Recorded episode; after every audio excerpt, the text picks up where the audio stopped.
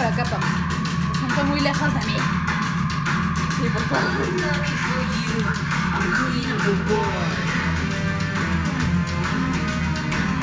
¿Y tú qué te importa? Eso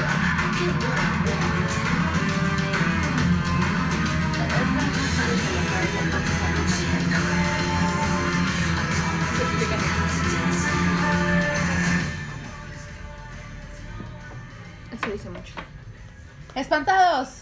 Buenas noches. Espantaditos, ¿Cómo están? ¿cómo se encuentran el día de hoy? ¿Cuántas películas ya vieron nuevas de terror? ¿Cómo los trata la quarantine? Ay, estoy hasta la madre de eso de la Qué madre. pésimo tu inglés. Ya todos disculpa. están hasta la madre de la Le cuarentena. cuarentena. Le Le cuarentena.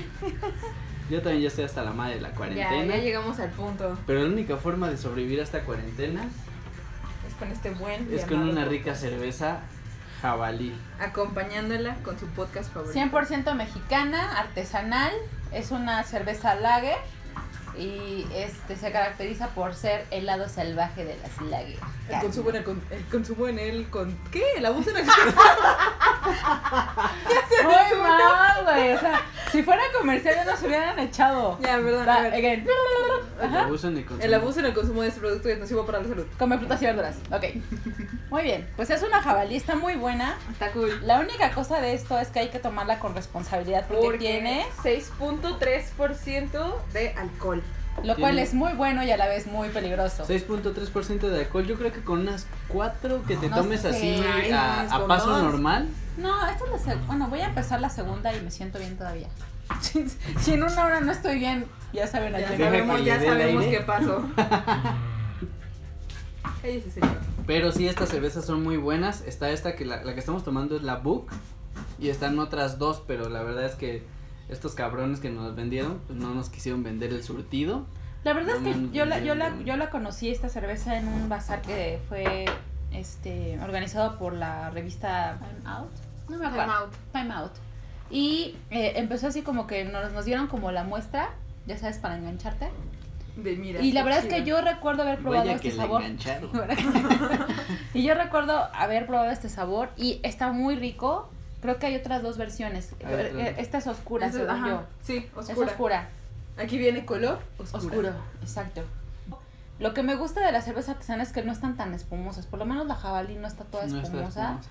Que luego ya te sientes acá todo pinche panzón. Todo espumado. todo así, Sí, sí. ya saben.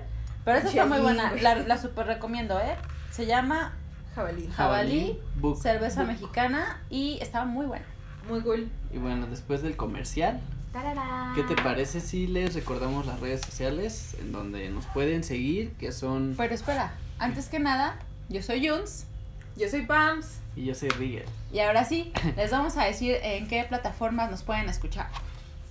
Ah, bueno, las plataformas son Anchor, Spotify, iHeartRadio, Apple Podcast, Google Podcast, Breaker, Radio Public y Pocket Cast. Son en donde nos pueden escuchar su podcast favorito. Las redes sociales en donde obviamente nos van a seguir es, claro, aquí en Facebook, que es Espanta y el número 2. Instagram es espanta-2 y el correo es espantados.cdmx arroba gmail.com. Recuerden compartir, recomendar, pues para que nosotros No tirar el sigamos- celular. Ya empezamos mal. Sigamos tomando mientras Obvio. Y Pamela va a saludar a los países que hoy por hoy nos escuchan. Bueno, obviamente empezamos por nuestro bonito y querido México. ¿Qué hubo, banda? primer lugar La banda de Estados Unidos, United States, con su 32%. ¿Qué hubo, banda también allá? Saludos.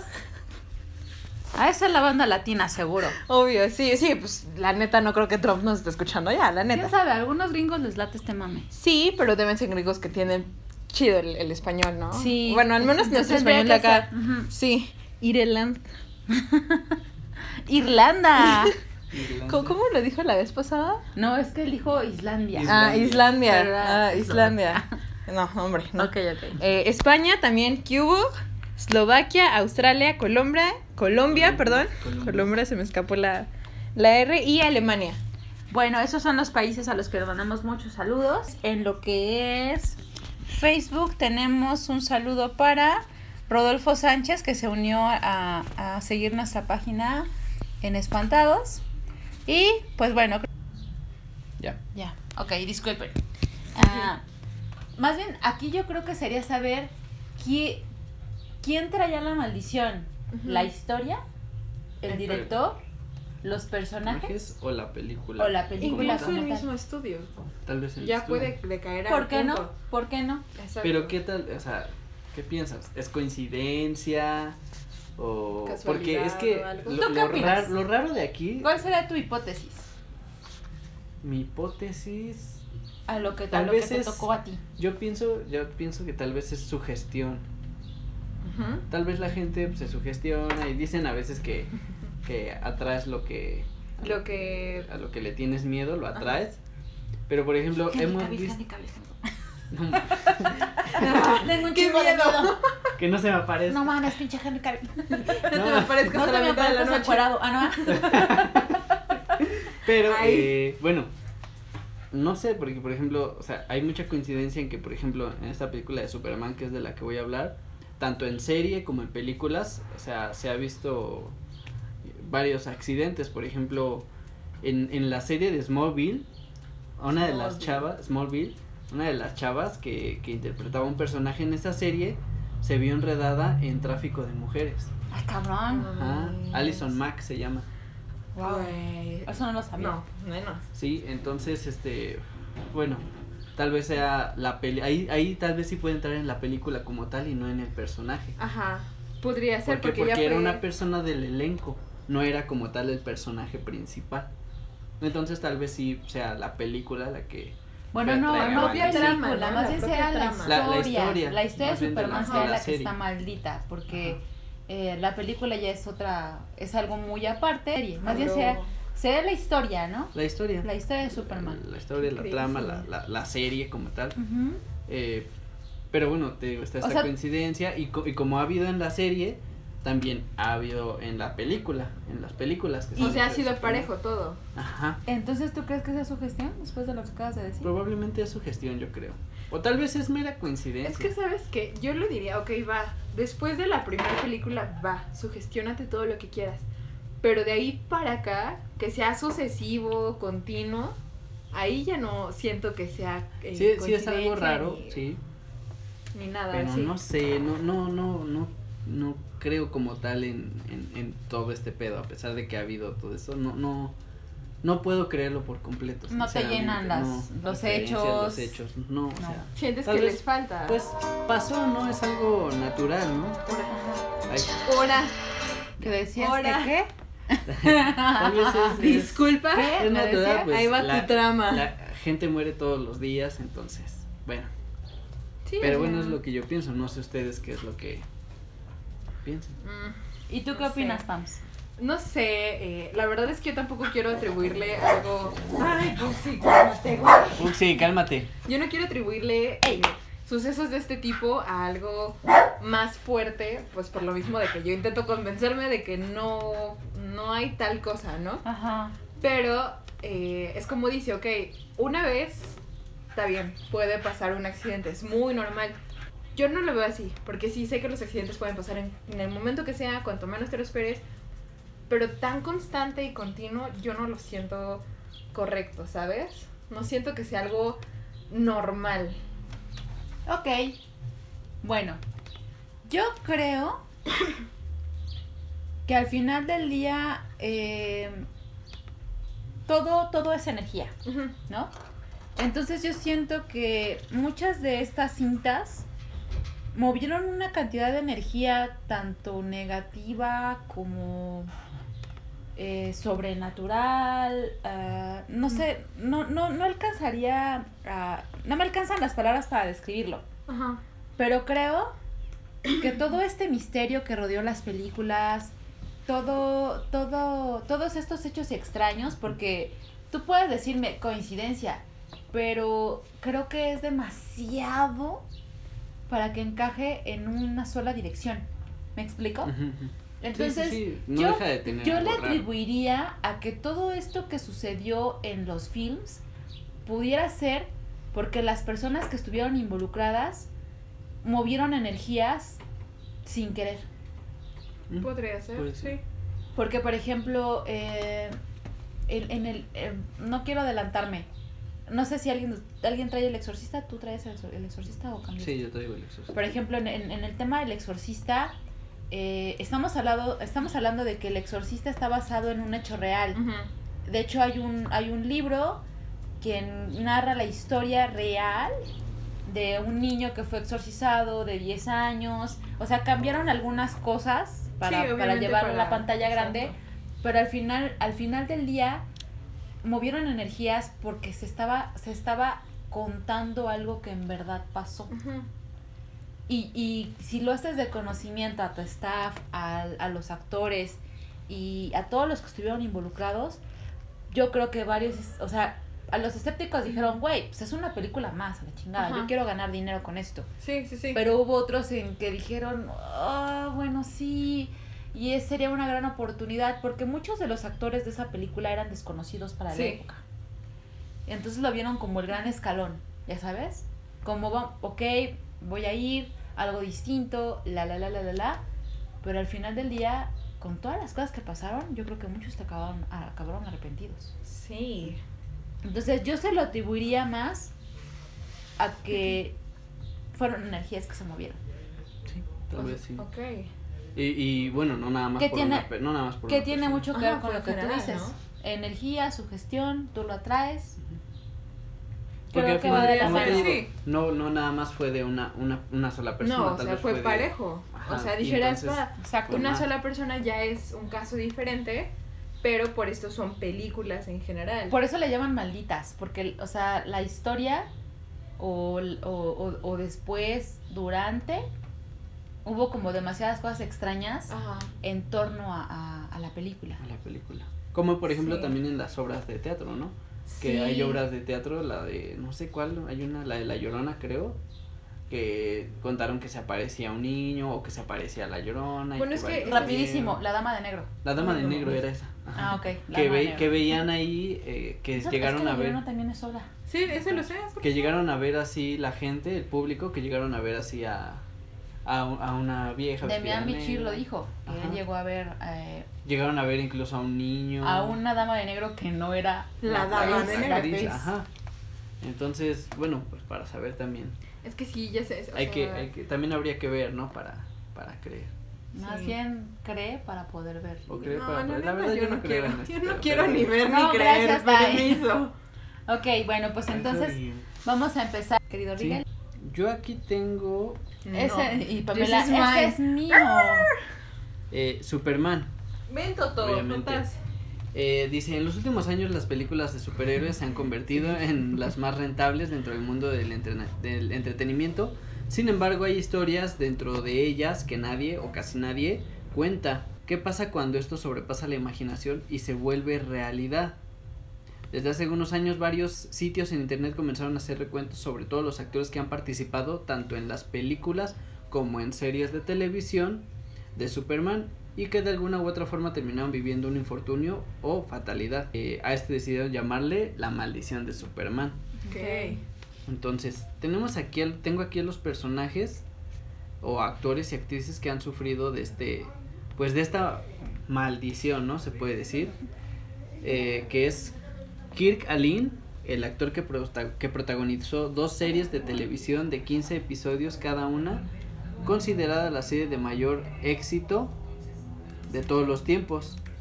Eh, Alin murió de Alzheimer a los 88 años en 1999. Eso es a lo que me refiero que casi no le, que casi no creo esto. ¿Por qué? Porque ya tenía una edad avanzada. Entonces dices, pues Dices, bueno, es algo más. natural, eh, ¿no? Ajá. Ya no es tanto adjuntarle algo Ajá. más Ok. allá. Ahora, este otro actor eh, se llama Bud Collier. Eh, prestó su voz para el primer dibujo animado de Superman. Asimismo, participó en el show del The Turn. Eh, En 1941, Mil puta, es un chingo. Y luego en 1996 regresó al mundo del hombre de acero, este, en el programa animado de CBS o CBS. Tres años después murió de una enfermedad circulatoria a los 61 años. Ok. Entonces, bueno, Bueno, otra vez creíble, ¿no? Porque 61 años. ya está grandecito. Otra vez ya le toca. Ajá. Ajá, o sea, ya. Bueno, no es tanto como que ya le toca.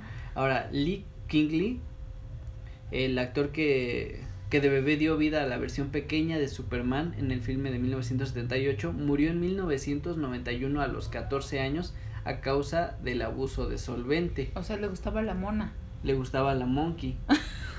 Entonces, no, no, eso sinceramente no, no sé si sea coincidencia, no, no creo que sea, sea una maldición, simplemente es que le gustaba monearse Simplemente le y- gustaba y pues eso en algún y momento se pasó, terminó, le mojó más. ¡Ay, qué asco, Rigel! Por Dios. Ajá. Ahora, este tal vez sí, que es George Reeves, tal vez sí, este, ahí sí es un poco más creíble, yo lo veo un poco más creíble. El primer Superman de cine que participaría en Superman y los hombres topo, qué cagado. Bueno, eh, y después No siguió sé. interpretando al superhéroe durante seis temporadas en las aventuras de Superman. Tuvo una muerte, fue muy extraña, ya que nunca quedó claro si a sus 45 años se suicidó de un disparo en la cabeza o fue asesinado por orden de una examante despechada. Ay, Ahí dices, bueno, ya empieza a, tornarse más extraño. Cambia, todavía Ajá. no es así tan creíble que sea maldita la película, pero... eh, ya hay algo, ¿no? O sea, algo que tal vez yo tomaría como, como que sí, está, peli- está maldita la película, sería que muriera, por ejemplo, en el set de filmación o, o algo así, es como algo que yo, yo, pues creería un poco, un poco más. Ahora tenemos el caso de Christopher Reeve, que es el del que más se ha hablado. Eh, con él el superhéroe de Smallville y Metropolis alcanzó su máxima popularidad. No en balde salieron cuatro películas. Eh, Superman, Superman 2, Superman 3 y Superman 4 en busca de la paz. Que fue, que es el Superman creo que más conocido, eh, o el que ha durado más en el personaje. Eh, Christopher realizó otros papeles después de Superman que igualmente le dieron popularidad. Su última aparición, de hecho, fue en la serie de Warner, Smallville, donde daba vida a Dr. Virgil Swan, ¿Ah, sí?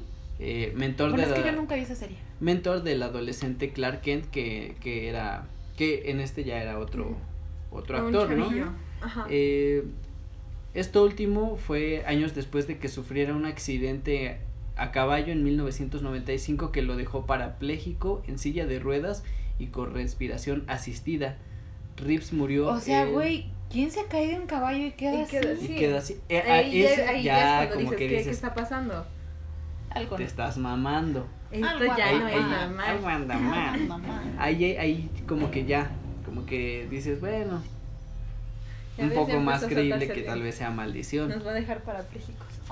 Eh, murió en el 2004 a los 52 años a causa de un ataque cardíaco. Ahí la muerte, pues puedes decir, tal vez Ajá, es, la muerte es algo es más normal, normal. ¿no? Es coincidencia. Pero aún te cuestionas lo Pero parapléjico. el que caiga de un caballo y quede parapléjico, Se me hace eso muy se hace muy raro. O sea, yo he visto un chingo de videos de risa donde se caen de caballos. Y que están y se paran y se normal paran, y ajá, todo o se quedan ahí tirados nada más en lo que Se ríen, aguantan. Güey, yo me quedé de las escaleras de mi casa y no estoy parapléjica.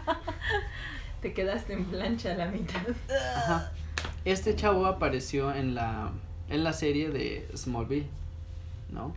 Eh, Marlon Brando eh, dio vida a Jorel, el padre de Kal-El en la película protagonizada por el mismo actor de hace rato, que es este Reeves. Eh, todo comenzó con problemas familiares, según muchos medios, se debieron a su participación en la famosa película. Comencemos con que su hijo le disparó al novio de su media hermana Eso no lo sabía. y fue encarcelado por eso.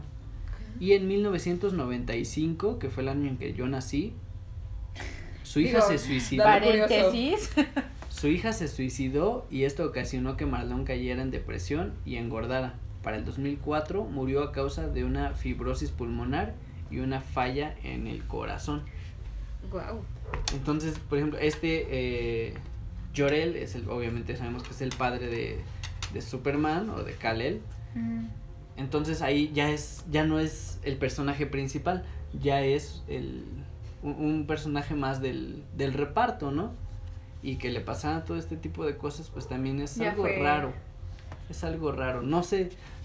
Obviamente pasa, le pasa a mucha gente.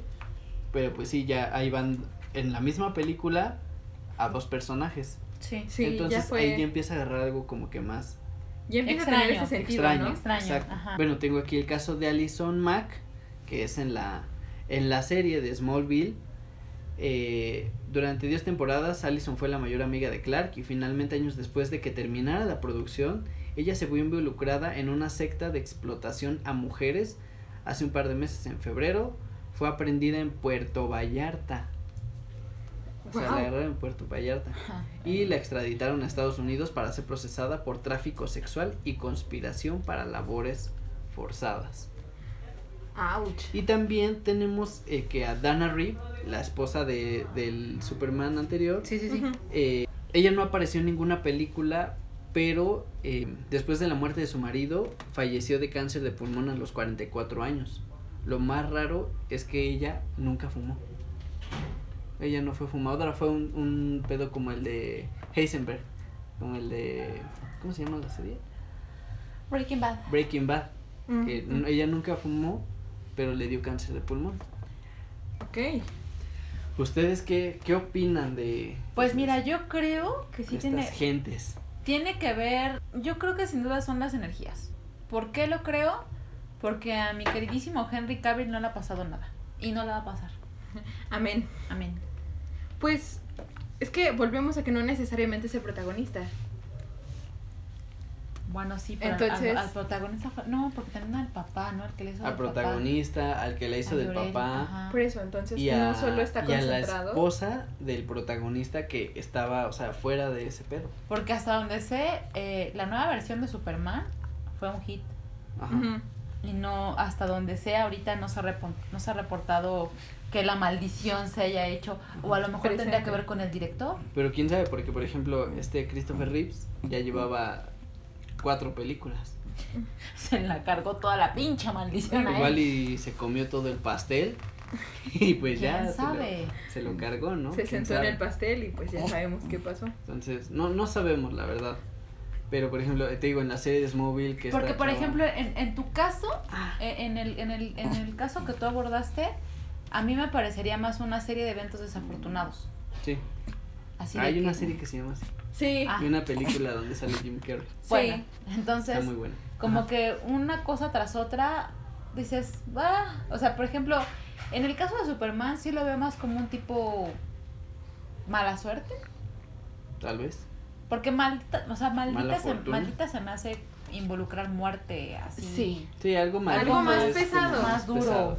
Sí. Pero, ¿qué te parece si les decimos que a los que nos estén viendo nos cuenten ¿Qué cuál opinan? es Sí. su opinión sobre este tipo de, de cosas que pasa cuando es este películas malditas o que o personajes malditos? ¿Ustedes qué qué es lo que ustedes piensan si es verdad o no es verdad?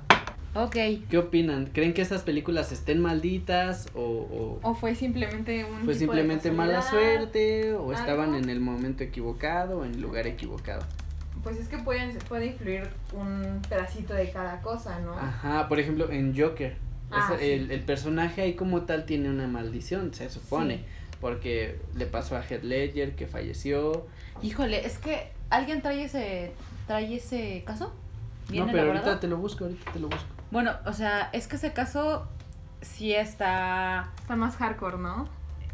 porque este estamos hablando de que todas las personas que interpretaron al, al Guasón, Ajo, al famoso y querido personaje. al Joker, ajá, todos ciertos- todos tuvieron un tema de, por ejemplo, la verdad es que ese tema no lo traigo yo, pero nos vamos desde el Guasón que, que salía en, en esta serie de na na na na na na na na na Batman, ajá, Sí, sí, sí. o sea, de que ese güey decía que se sentía vigilado. No, tengo entendido que hasta los que doblaban la voz. Ah, exacto, que, que tenían como Ajá, o sea, ansiedad, te- tenían ese, ese Tenían un- contacto directo con el propio personaje. un pedo Pero- y- que les afectaba Y es que psicológicamente. yo lo que pienso es que meterse tanto en el personaje no está mal.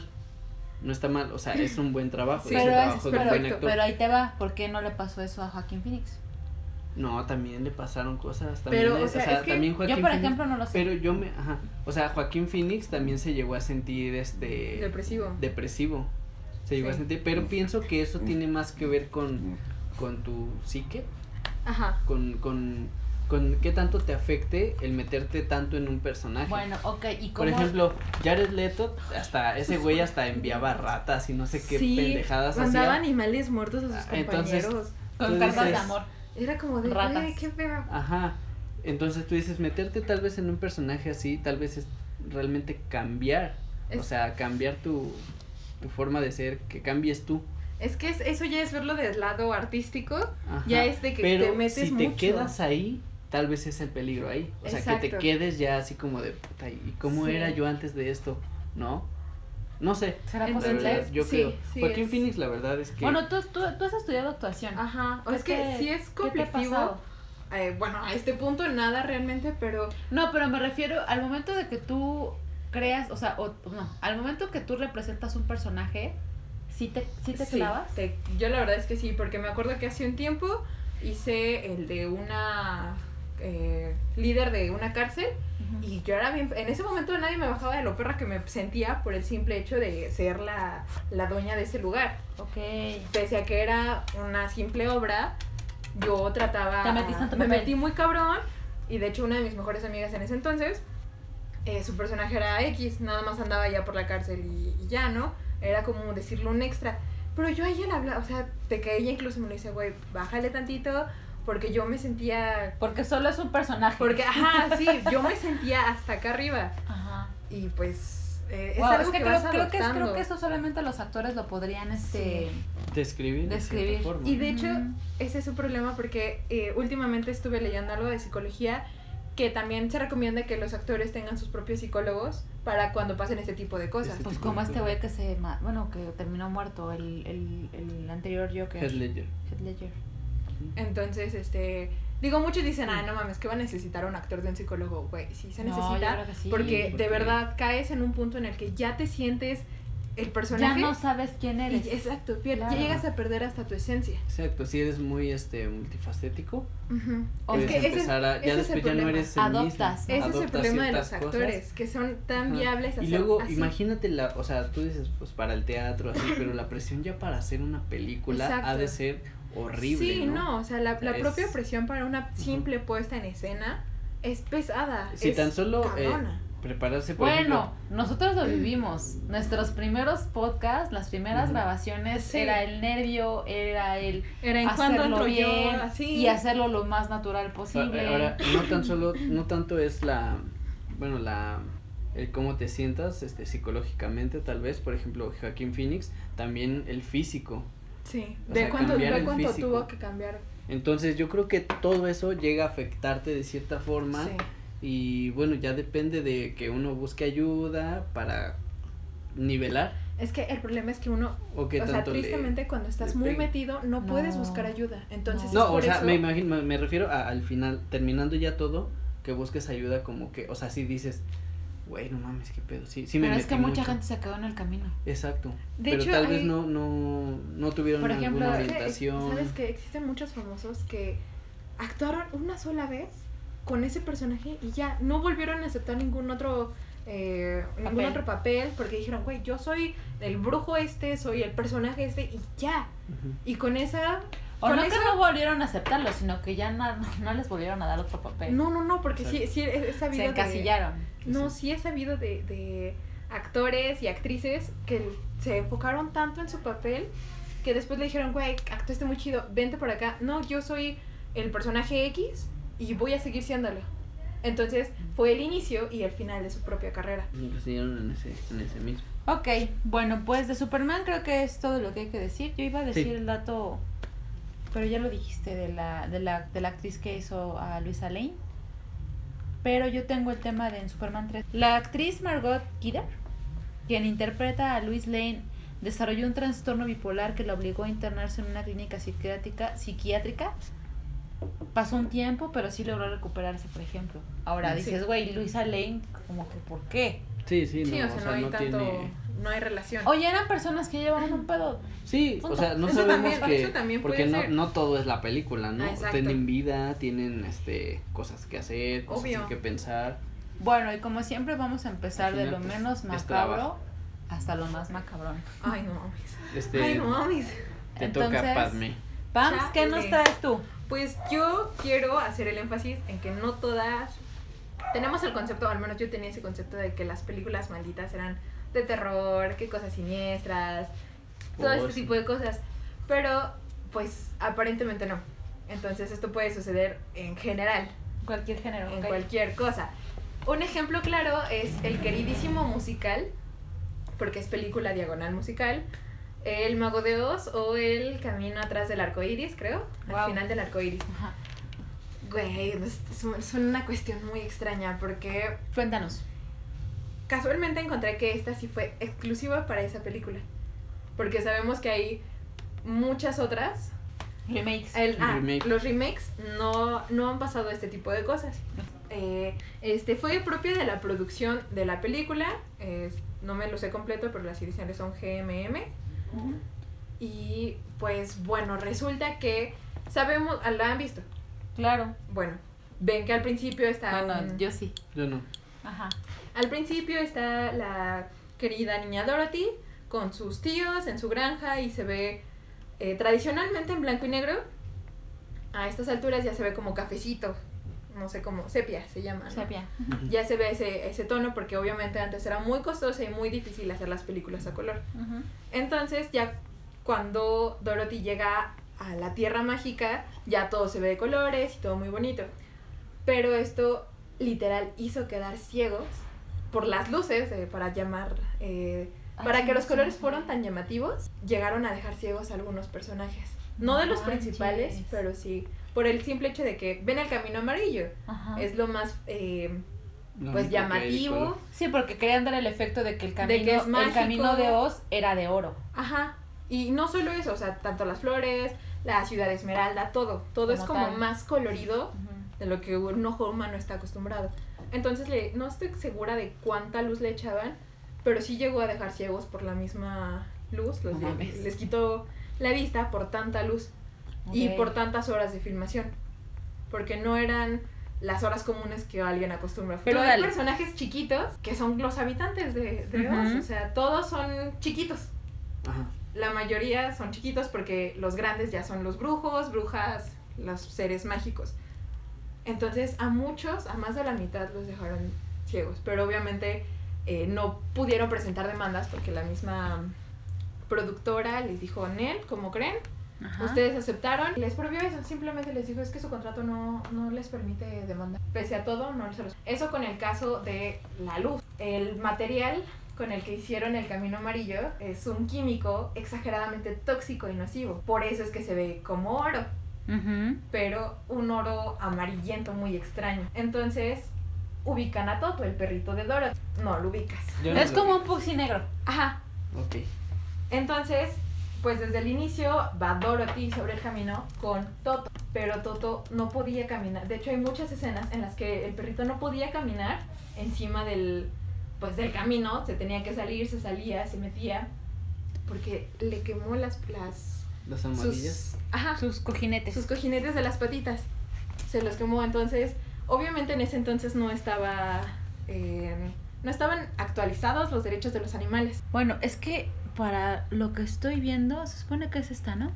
Ajá, sí. Sí. Esta, esta versión que de la que habla Pam se hizo por la Met- Metro Goldwyn Mayer Ajá. y fue en los años en 1956. Sí. Y estamos hablando que para ese entonces los actores eran mal pagados, maltratados y aparte como que ser actor estaba mal visto. No era como que ahora sí de que, De güey, no eres mames, actor, eres no. actor, la Sí. fama, el dinero, no.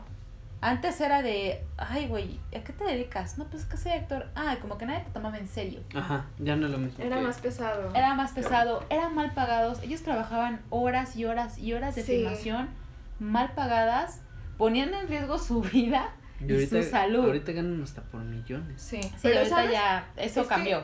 Esto va a entrar después con Dorothy. Eh, bueno, lo voy a meter de una vez. Dorothy tenía 16 años, Ah, la mira. actriz. Judy Garland. Judy Garland. Garland, algo así.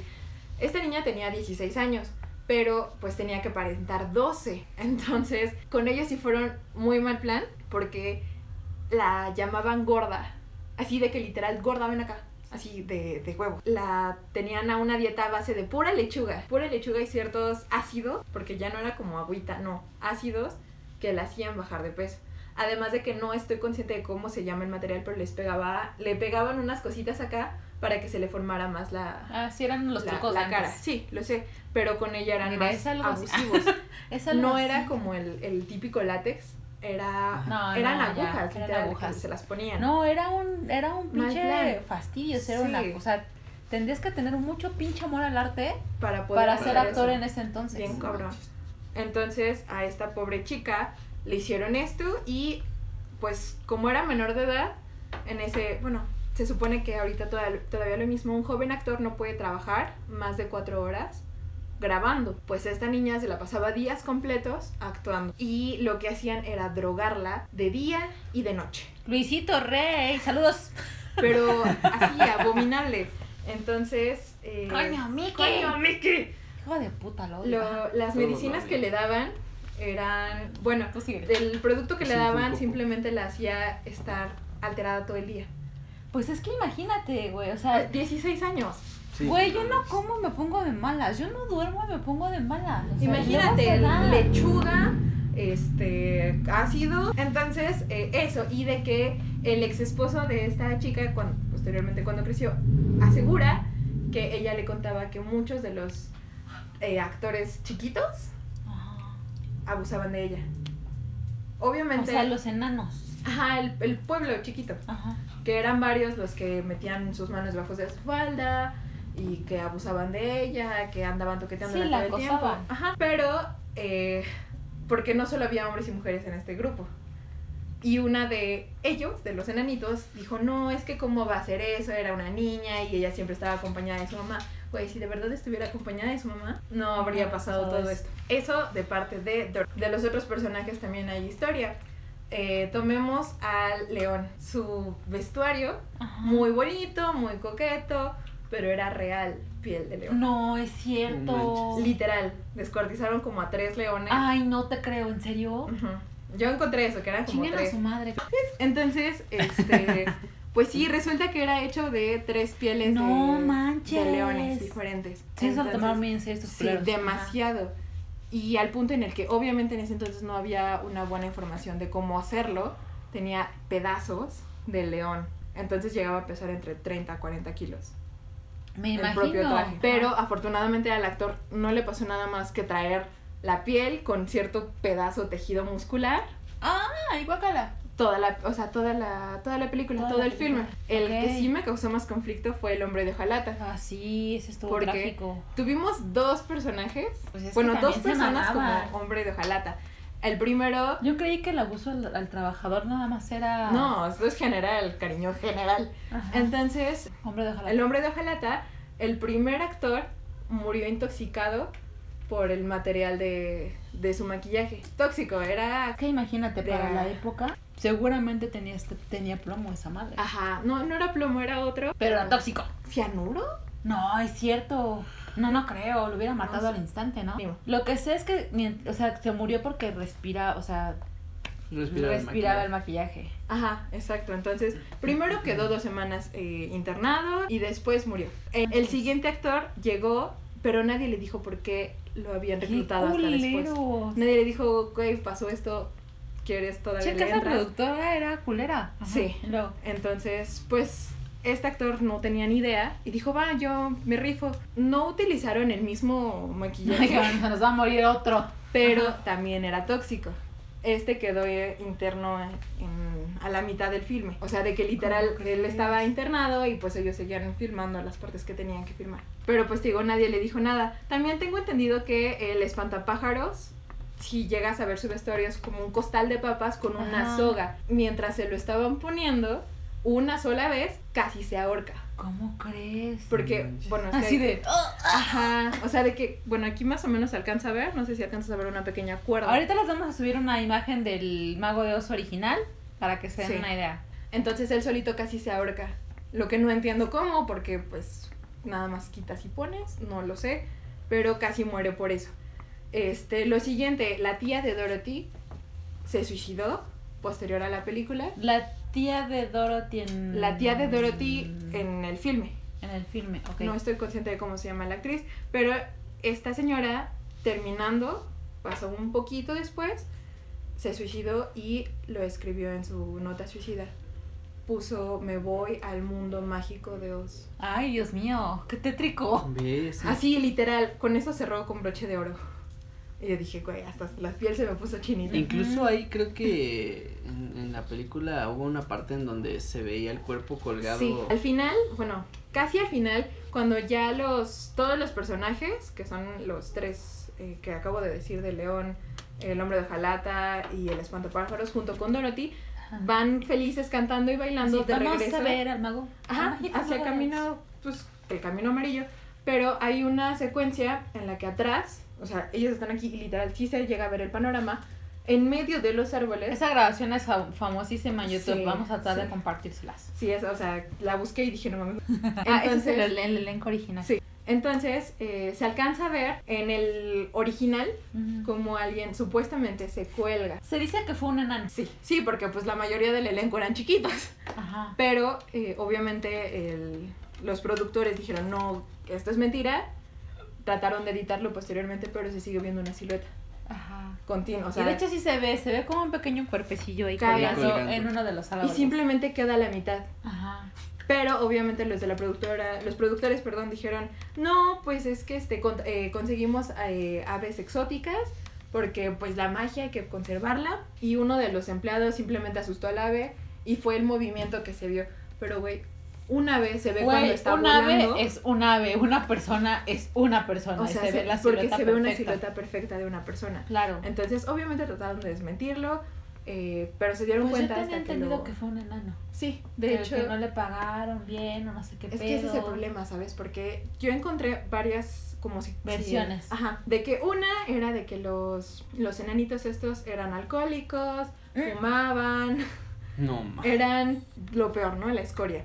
Pero obviamente entre ellos dicen, "No, pues es que es algo normal, a estas épocas todo el mundo fuma y toma cuando se aburren, bla bla bla." Véanos a nosotros en la cuarentena. O sea, es, es algo muy normal. ¿Quién fue de quien que- se mató? Sí, lo- los chiquitos, los enanitos no dicen que fue alguien, obviamente no pueden confirmar algo porque volvemos a que en su contrato decía que cualquier cosa que fuera Sí, utilizada se meten más ya sabes. Entonces, ellos nunca confirmaron nada, pero tampoco desmintieron. Los eh, productores, digo, que dicen que fue un ave. Y de hecho, a pesar de, tan, de- a pesar de todas las desgracias que sufrió esta película, sí fue muy premiada. Fue cagado porque en cuanto salió, ni quien la pelara. Ajá. Entonces, el poco grupo que, que la vio fue ahí cuando se dieron cuenta del cuerpo. Porque en la versión original, cuando salió al cine, sí se veía la silueta. O eso es un testimonio que encontré por ahí. Pero volvemos a que después se fueron como intentando No, y la casa productora jamás le iba a permitir, ¿no? Así Sí. de, no Obvio. mames, ¿cómo crees? O sea, Aparte es Metro Goldwyn Mayer, es de las... De las mejores, de la, las del- mejores. la del del leoncito, ¿no? Ajá, Ajá, la- el rock. Bueno, pero volvemos a que la versión original y la versión que encuentres se ve una silueta. Ajá, ok. Pese a que supuestamente ya la borraron. Y aparte, pues el hecho de que sí haya, sí haya habido gente muerta, porque Sí. se murió el hombre de Jalata original. Ay, porque también deben saber que para esto, un sabemos que para los animales en, en las películas utilizan a varios. Entonces, no sé cuántos totos subieron, pero dos se murieron. Ay, por andar Dios. sobre el piso amarillo, Todo tóxico. obvio. Entonces los perritos pues en algún momento no aguantaron. Ay, no, Simplemente malditos, murieron. los odio. Por eso es que buscaron a los animales lo más eh, semejantes posibles. El siguiente punto es un caballo. Hay un caballo rojo, completamente rojo. Un caballo rojo. Un caballo, ajá, Ajá. que se va jalando un trineo, no sé. Ajá. Pero este caballo, los de la película dicen, no, es que lo pintamos con gelatina, güey. O sea, yo no lo entiendo. Pero este caballito también. Yo sabía el truco de la katsu. Yo también, pero pues en ese entonces no sé realmente qué trucos ocupaba. No, cero les preocupaba nada. Obvio. Entonces, este caballito fue, es decir, fue un solo caballito que pintaron completamente de rojo, de que literal patas, Todo. eh, cabello, todo. También murió por la... Sí, En tal general. cual, tal cual, general. así, En así general. como, así como suena. Digo, a mí me duele por el hecho de que yo Ah, soy claro, y bien- somos pro animales. Obvio, y pues volvemos a que en ese entonces no había quien defendiera los derechos de los animales. De nadie. Y pues simplemente Enanos, pasaba todo niñas, esto. adultos. Sí. Y de que también encontré que de la bruja mala del oeste, que es la que está pintada de verde, también su maquillaje le resultó tan tóxico que hubo un mes entero que no pudo quitarse el maquillaje. De hecho, lo que yo sé es que ella, su piel, se le quedó un tono verde Sí. para toda la vida. Sí. O sea, Se no quedó- verde, verde, pero, Pero sí quedó con la tonalidad verdes. de la piel ya no era normal. Y de que, volvemos, si han visto la película, han visto que hay muchos efectos cada que aparece una bruja. El de ella eran fuegos artificiales directos de donde ella estaba. Le prendían fuegos artificiales que explotaban y hay una parte específica en la que ella llega y sale fuego. Esa vez ella se quemó. ¿Fue ella o su doble? Ella. Ah, porque también, esto viene con Dorothy. La doble de Dorothy la espiaba. ¿Por qué? No lo sé. Pero era la- su entrenadora y su doble. Entonces, supuestamente. Es una historia muy oscura, la Sí, del mago de bastante. Oz. Supuestamente todos los actores tenían su. Yo no, su lo, yo doble. no le diría maldita, yo le diría Culera. oscura. Sí, yo o sea, pero oscura en el sentido humano. Demasiado. Porque, te digo, todos. Porque los- eso no me suena nada paranormal. No, no, yo sé que, yo sé que no.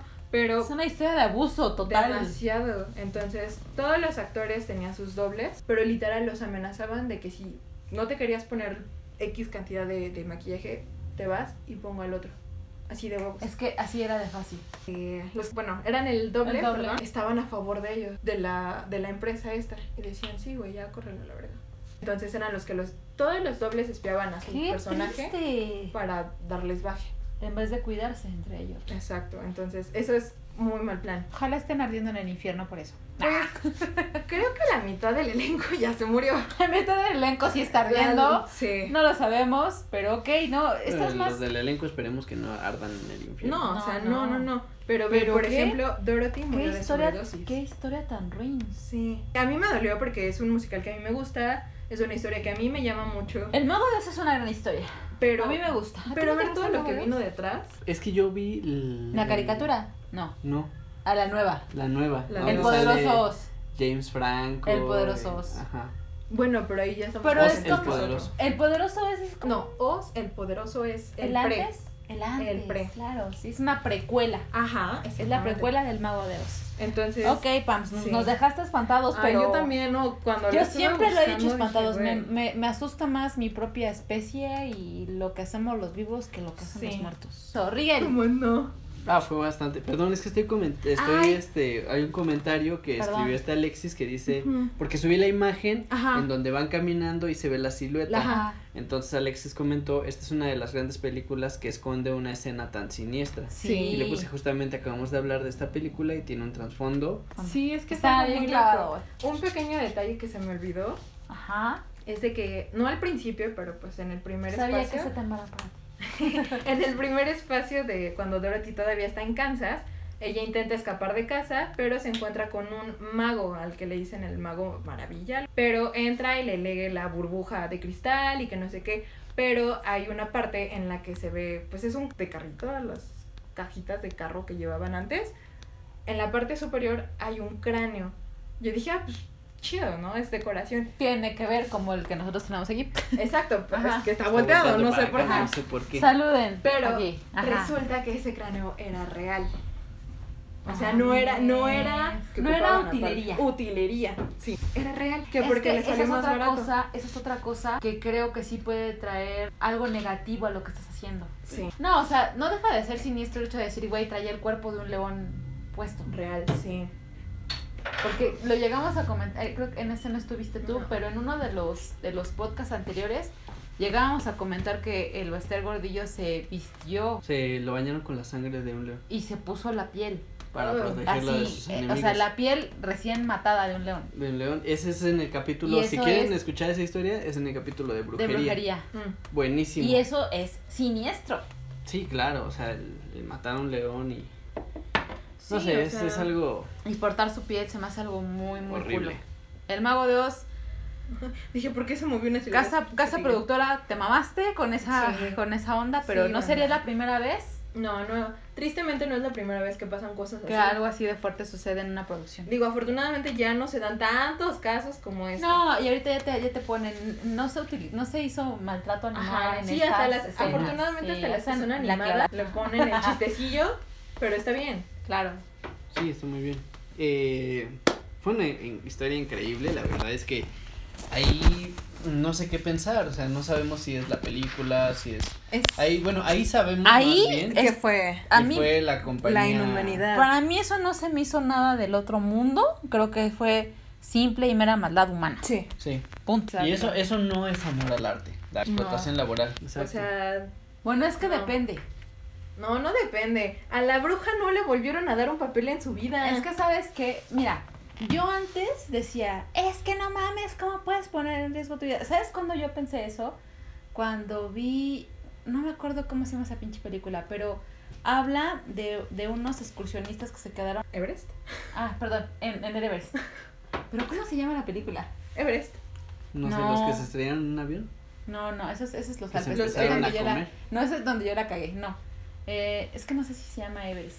Espero que sí. Pero el punto es que la trama de la película dice que las personas que se encargan de subirlos, obviamente tú firmas un- una carta responsiva donde dicen, güey, si te cargas tu pedo, Sí. pero los que los guías cuenta la historia de un guía que tiene a una mujer embarazada y a poco tiempo de dar a luz casi casi y se lleva un grupo. Entonces, no te quiero decir la cantidad de gente que se quedó en el puto camino. Se quedaron un chingo. Y al final del día, él tiene la oportunidad de salvarse, pero no lo hace. Y, que, y su cuerpo, o sea, como muchos otros cuerpos que Se están ahí, quedaron arriba. se queda ahí. Y yo dije, güey, qué culo. ¿Cómo es que se subió sabiendo que su mujer estaba embarazada, que iba a ser papá, y aún así el güey se quedó arriba? Pero al final del día se murió haciendo lo que le gustaba. Sí, eso, eso yo lo entiendo. Y porque, pues, Pero O ahí, sea, por ejemplo, ahí Entonces ya- yo, yo no justifico, pero creo que esos actores tenían tanto amor digo, sí, uno sí a huevos se murió Pero por lo que hay, por quería. ejemplo, a- Ajá, ahí, hay, ahí hay una gran diferencia, que ahí fue por parte del actor. Ujú. Acá, o sea, ahí el actor dijo, va, yo me aviento el pedo Sí, y ya. o sea, el actor... Bueno, eso bajo, bajo su En, en su esta película responsabilidad. también, porque ese güey también tiene la oportunidad de zafarse de ese pedo. Y, y, en la, y en El Mago de Oz, o sea, los obligaban, a, prácticamente los obligaban. Pues en parte Sí, sí, tal vez pero tú pudieron también decir puedes que haber no. dicho que no. pero, Pero fue tu amor al arte, tu pasión a eso. bueno, sí. Sí, es triste. Lo mismo que le pasó a ese güey. O sea, yo cuando dije, o sea, cuando lo vi ya todo pinche tieso, dije, güey, no mames. Pero alguien me dijo, güey, se murió haciendo lo que, lo que amaba. Sí, tal vez. Bueno, Yo creo que es, Sí, es que sí muy, lo amaba. es muy debatible ese tema. Bastante. Yo quiero que se vaya este. Por dos. Este, Obvio. Este. Ya salió eso ahí. No, bueno. Sí, la verdad es que es un tema bastante... Es que Debatible. sí. Digo, o sea, es algo comprensible porque pues creo yo que cualquier humano le gustaría morir haciendo lo que lo que, le, gusta, gusta. Pero, pero- siento que igual hay límites. Sí, exacto. Por ejemplo, en El Mago de Oz, es, so- o sea, la forma en las que murieron, él este güey que aspiró su, su propio maquillaje, dices, güey, o sea, ahí tal vez no fue haciendo lo que él quería, sino lamentablemente Simplemente fue, fue... se les escapó de las manos, la Ajá. verdad. Pero también, güey, no, no usas este químicos quí- quí- tóxicos. químicos, ajá, químicos tóxicos para un tinte, o sea, Ajá, no. exactamente. Es algo que no. Y tampoco abuses así de una menor. Ajá. Porque al final del día ella La también tuvo, drogando, tuvo muchos complejos estaban- después de eso. sí. Terminó con Y es, a- anorexia. y es a lo que volvemos, no sabemos eh, cómo termina la gente después de meterse A un personaje. a un personaje de cierta forma, Sí. como en el caso obviamente de Joker, que yo creo que Joa- Joaquín Phoenix hizo un increíble trabajo. Te toca Julie. Bueno, pues yo les voy a contar una de las películas que sí considero malditas, pero que la neta cuando yo la vi, a mí no me causó miedo. Este, de hecho, lo poco que vi dije, "Nah". a lo mejor porque la vi muy joven. No lo sé. Era muy Es que pequeña cuando- bien rara. Sí, les voy a hablar de La Profecía, ¿ok? Ok. ¿La han visto? Mm. Eh, Bueno, creo tú, que yo hace- no sé. Creo que hace mucho tiempo. Yo vi El Mago la verdad de no Oz me acuerdo. Y ya, ¿tú viste La Profecía? No me acuerdo la verdad. Yo la vi, pero honestamente yo creo que la vi cuando tendría unos nueve años y dije, no entiendo. Bueno, bye. Bye. No sé qué tiene de terrorífico este pedo. Pero, este, bueno, la profecía a grandes rasgos habla del anticristo que viene eh, encarnado en un del diablo. exacto, ¿no? Sí, sí, sí. Entonces, creo que esta sí le llamaría un film un film maldito, porque sí, la serie de eventos que pasaron en torno a la película ¿Fueron más allá? fueron raros. Ajá. O sea, no fue no fue como lo que tú co- lo que tú cuentas del Mago de Oz y tampoco fue como lo que tú cuentas en Superman. Porque en lo de Superman fueron como algunas coincidencias, creo yo. Exacto. Pero esto está más creepy. Ahí les va. Ok. Subo mis patitas, pero... Ok. Eh, el primer hecho extraño que sucedió durante el rodaje de, de esta película es que el avión donde viajaba el actor Gregory Peck fue impactado por un rayo Ajá. Ajá. Ocho horas después ocurre lo mismo, pero en el avión donde viajaba el guionista. Dices, bueno, ok, Quizá lluvia, coincidencia. Coincidencia. Pero el equipo rentó, un- ese mismo día, el equipo rentó un jet para movilizarse, pero por sobreventa no pudieron subirse. El avión despega sin ellos y a los pocos minutos se estrella contra un automóvil. ¿Qué avión se estrella contra, un automóvil? Qué raro. Y, y si lo quieres hacer más siniestro todavía, el vehículo, eh, el- este, es el, este es el avión, choca contra un automóvil y este automóvil le pega a otro, a otro vehículo. O sea, dominó. Ajá. En este vehículo viajaban la esposa y el hijo del piloto. Eso ya es. ¿Coincidencia? Bueno, eso sí, eso sí está un poco. No lo creo. Un poco, poco. Poco.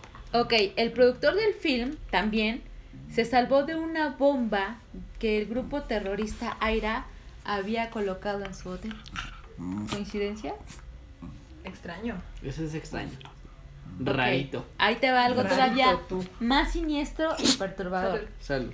El encargado de los efectos especiales, John Richardson, sufrió un accidente automovilístico donde una colaboradora resultó decapitada, tal y como ocurre en la escena de la película. ¿Si topas esa escena? No. Está como, están, están haciendo como un, ¿cómo se dice? Sacrificio. Entonces ponen a Ah. una, ponen a una chava hincada y esta, esta escena la tengo muy clara porque fue lo único que me llamó la atención de la película. Pero la ponen como hincada, le descubren todo el pecho y queda con los senos de fuera Ujú. y con una espada, ¡fum! la decapitan. Ahora, ahí te va otra cosa. Junto al coche accidentado se encontraba una señal que decía Omen 666 kilómetros. No mames. No manches. Y bueno, Es la que profecía en inglés es, Es Omen. The Omen. Dígame. Ajá. The Omen. Ok, el último dato que traigo sobre esta película es que durante el rodaje se utilizaron algunos leones. ¿Leones? Sí, algunos felinos. Es que no me acuerdo si eran leones Tigres. o tigres, pero del, del, del tipo. Ajá. Bueno, pues dos de estos felinos se comieron a, a uno de los domadores. Ok. No manches. Entonces yo sí consideraría que la profecía es otro pinche nivel de maldición.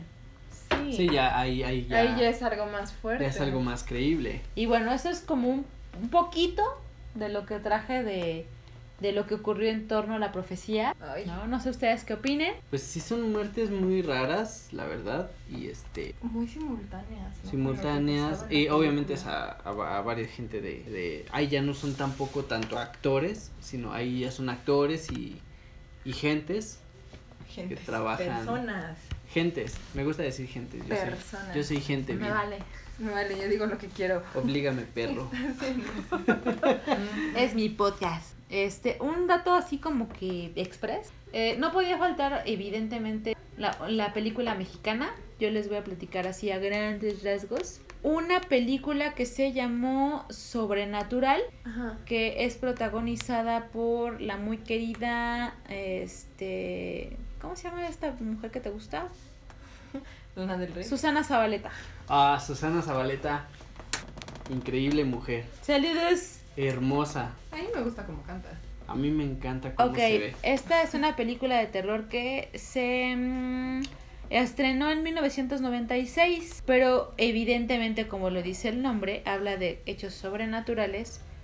Pero eh, recuerdo bien que me tocó ver una, una entrevista donde Susana Zabaleta decía que fue una película difícil. Difícil en el sentido que ella se sentía observada. En una película difícil donde ella dijo, sin duda llamamos algo. Algo que no terminó en tragedia como, como, las, como los Como otros.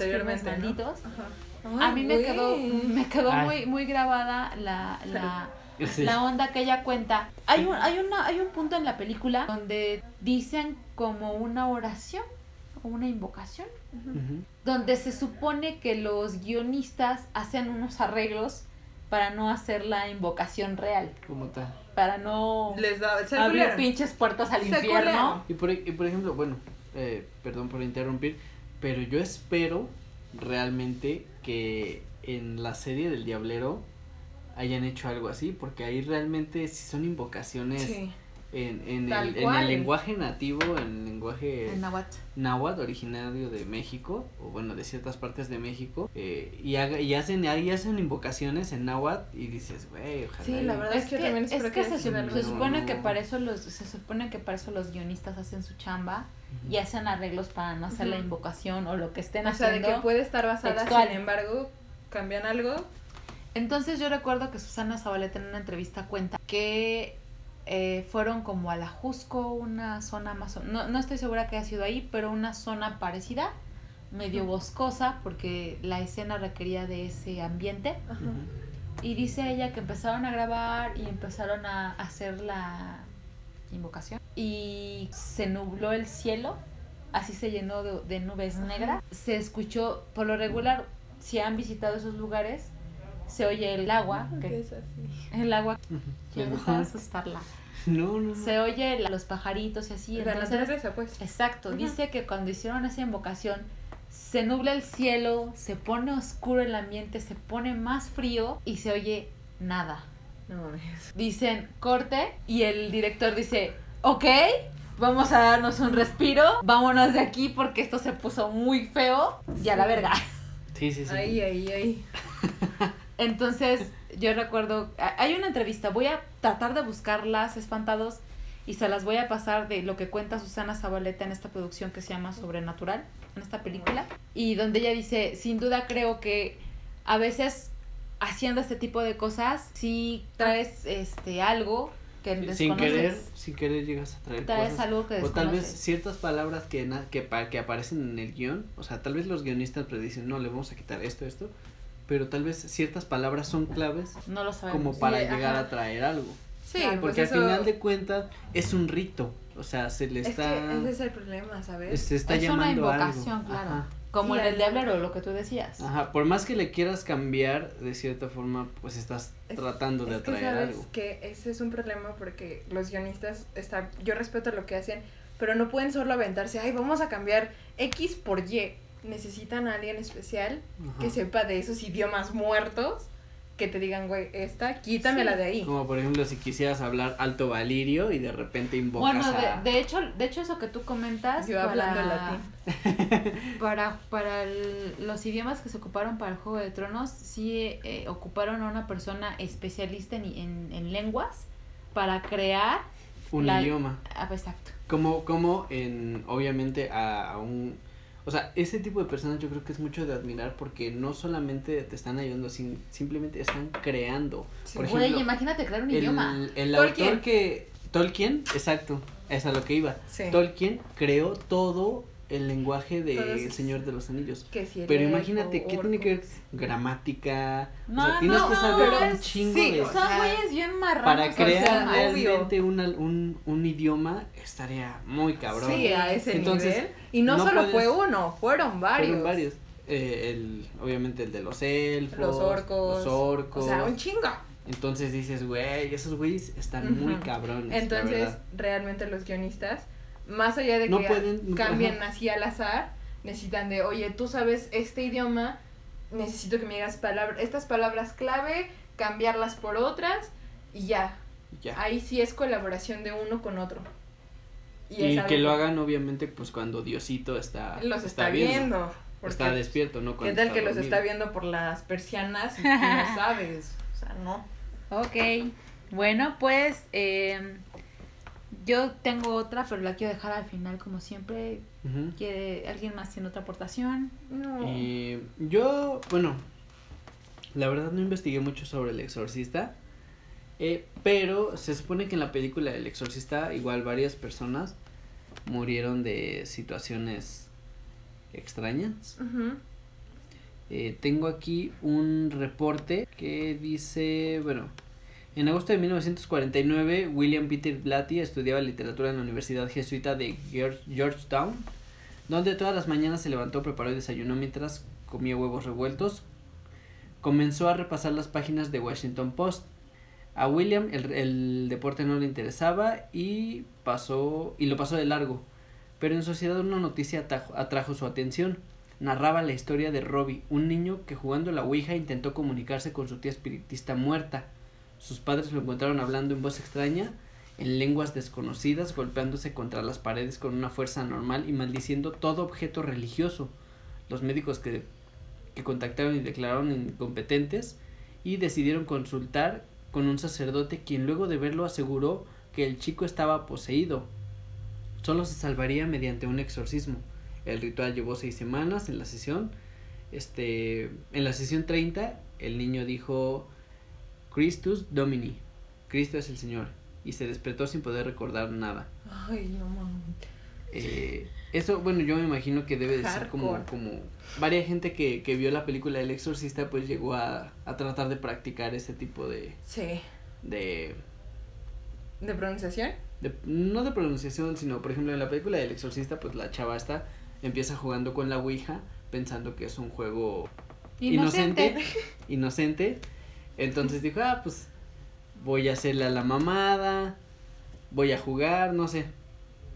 Pues no sé, pero Alexis Miras nos dice, es como el caso de Linda Blair, del exorcista, que tuvieron que censurar una escena donde lame los pies. Bueno, es que recordemos vi- y que para la que época era muy fuerte. Era muy fuerte en torno a todo. Y la verdad es que pusieron varias escenas que dices, bueno, a pesar de que era muy fuerte, por ejemplo, la escena donde está masturbando con el crucifijo, donde se está acá metiendo el crucifijo, dices, güey, no mames, ¿a poco eso lo, a poco eso lo enseñaron? Eso no aguantan. Este, Sí. en, en esa, en ese esos entonces, tiempos, dices, ¿no? ahorita bueno, ya, ya lo puedes digerir, pero ya es antes... un poco más Ay, sí. normal. Para empezar, estamos hablando de que fue en 1973.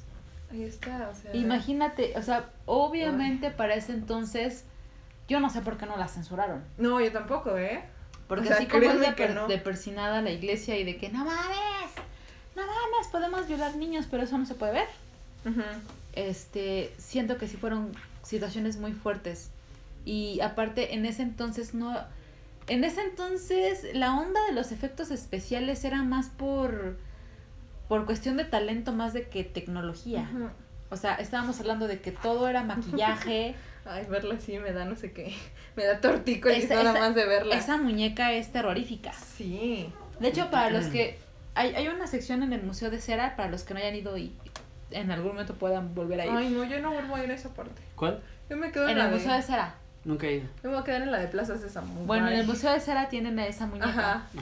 Y, y literal, está la cama y empieza la cama. Hay una, Sí. hay un video Ay, no. del Museo de Cera en donde dicen, bueno, se ve que el santo mueve los ojos. O sea, la, la estatua del santo mueve los ojos. ¿Del santo santo o del El santo santo? No, del santo, el santo Del Cristo. luchador. Ah. Ah, del santo. Ajá, en donde la figura de... Yo, dije, No, la, la figura del santo, mue- no sé si es la del santo o la de Cantinflas, porque están juntos, Ajá. pero creo que es la del santo la que mueve los ojos. O sea, la cámara pues está Hay grabando. que, o hay que buscar, hay que y hacer un y- tema y también está- de cosas paranormales en museos. en museos. La neta, pese a que a mí me encantan los museos, sí me da Y no sé qué. es- esta historia que les conté es de donde se donde tomaron la historia del exorcista. Ujú, La del. Ahora dice, el rodaje, bueno, empezaron a, escucharon esto y todo, eh, empezó a rodar la película el 14 de agosto de 1972, apenas comenzó se escucharon ruidos extraños y algunos técnicos aseguraban que habían visto sombras furtivas.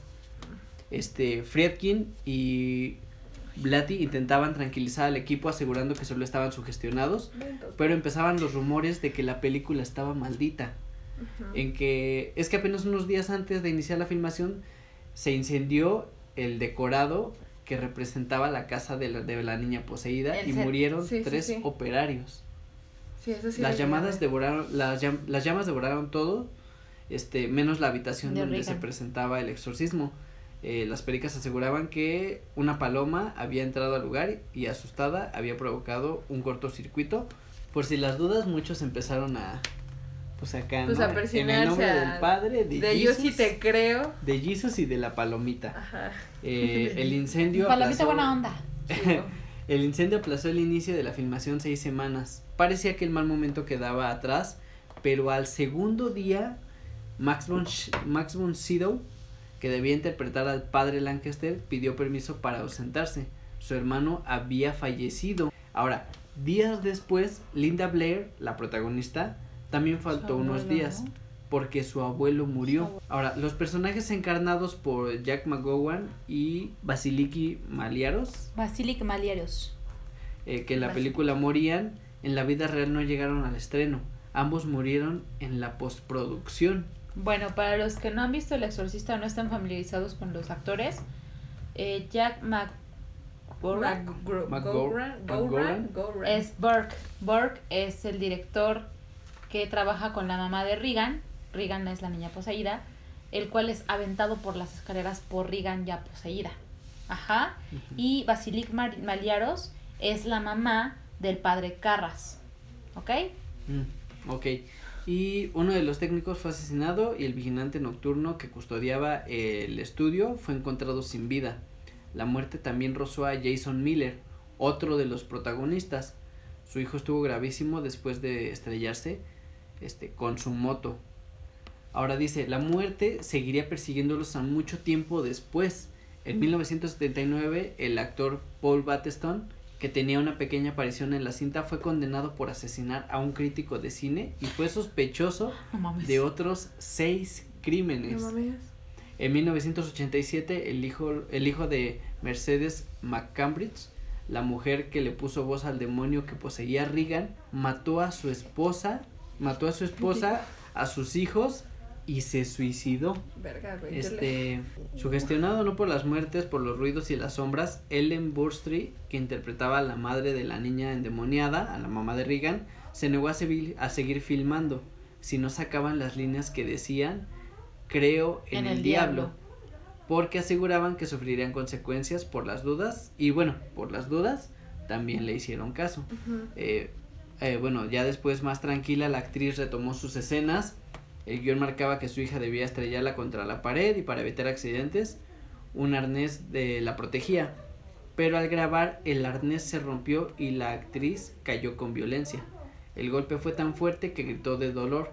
El director, lejos de cortar la filmación, siguió y los alaridos que se escuchaban Son reales. Sí, espantados. Ay, en, en la escena donde la mamá de Regan entra porque empieza a escuchar todo el, el movimiento de muebles y la violencia de todo este pedo, que es donde encuentra a Regan este, pues clavándose el, el- la cruz, Los masturbándose con el donde la encuentra así. eh, ella trata de trata de quitarle el- el- la cruz a, la, a Regan y ella lanza una bofetada hacia, hacia la que es su madre en el film. Pues el grito de dolor que ustedes ven cuando ella cae al piso Escucha. es real. Exacto. Entonces la actriz, la madre, ya diciendo ya, ya se están pasando de lanza, eh, le pide al, porque había un padre que era así como que estaba ahí para, Para cualquier para cosa. cualquier Que Pues que mames. conveniente, le pide que haga un exorcismo real, o sea que el exorcice todo el set de filmación, porque pues ya, ya, o Ya sea, era mucho. Se estaban mamando. Ay, el cabras se estaba mamando. Pues allá tú sí era el cabras, ¿qué tal que era el Lo cabrito? curioso, este, Rigel, es que Linda Blair, que es la protagonista de, de, de esta película, ella afirma que la bofetada que le da a, a su compañera, que es la, la mamá, interpreta, ella dice que sintió esas ganas De hacerlo. de hacerlo.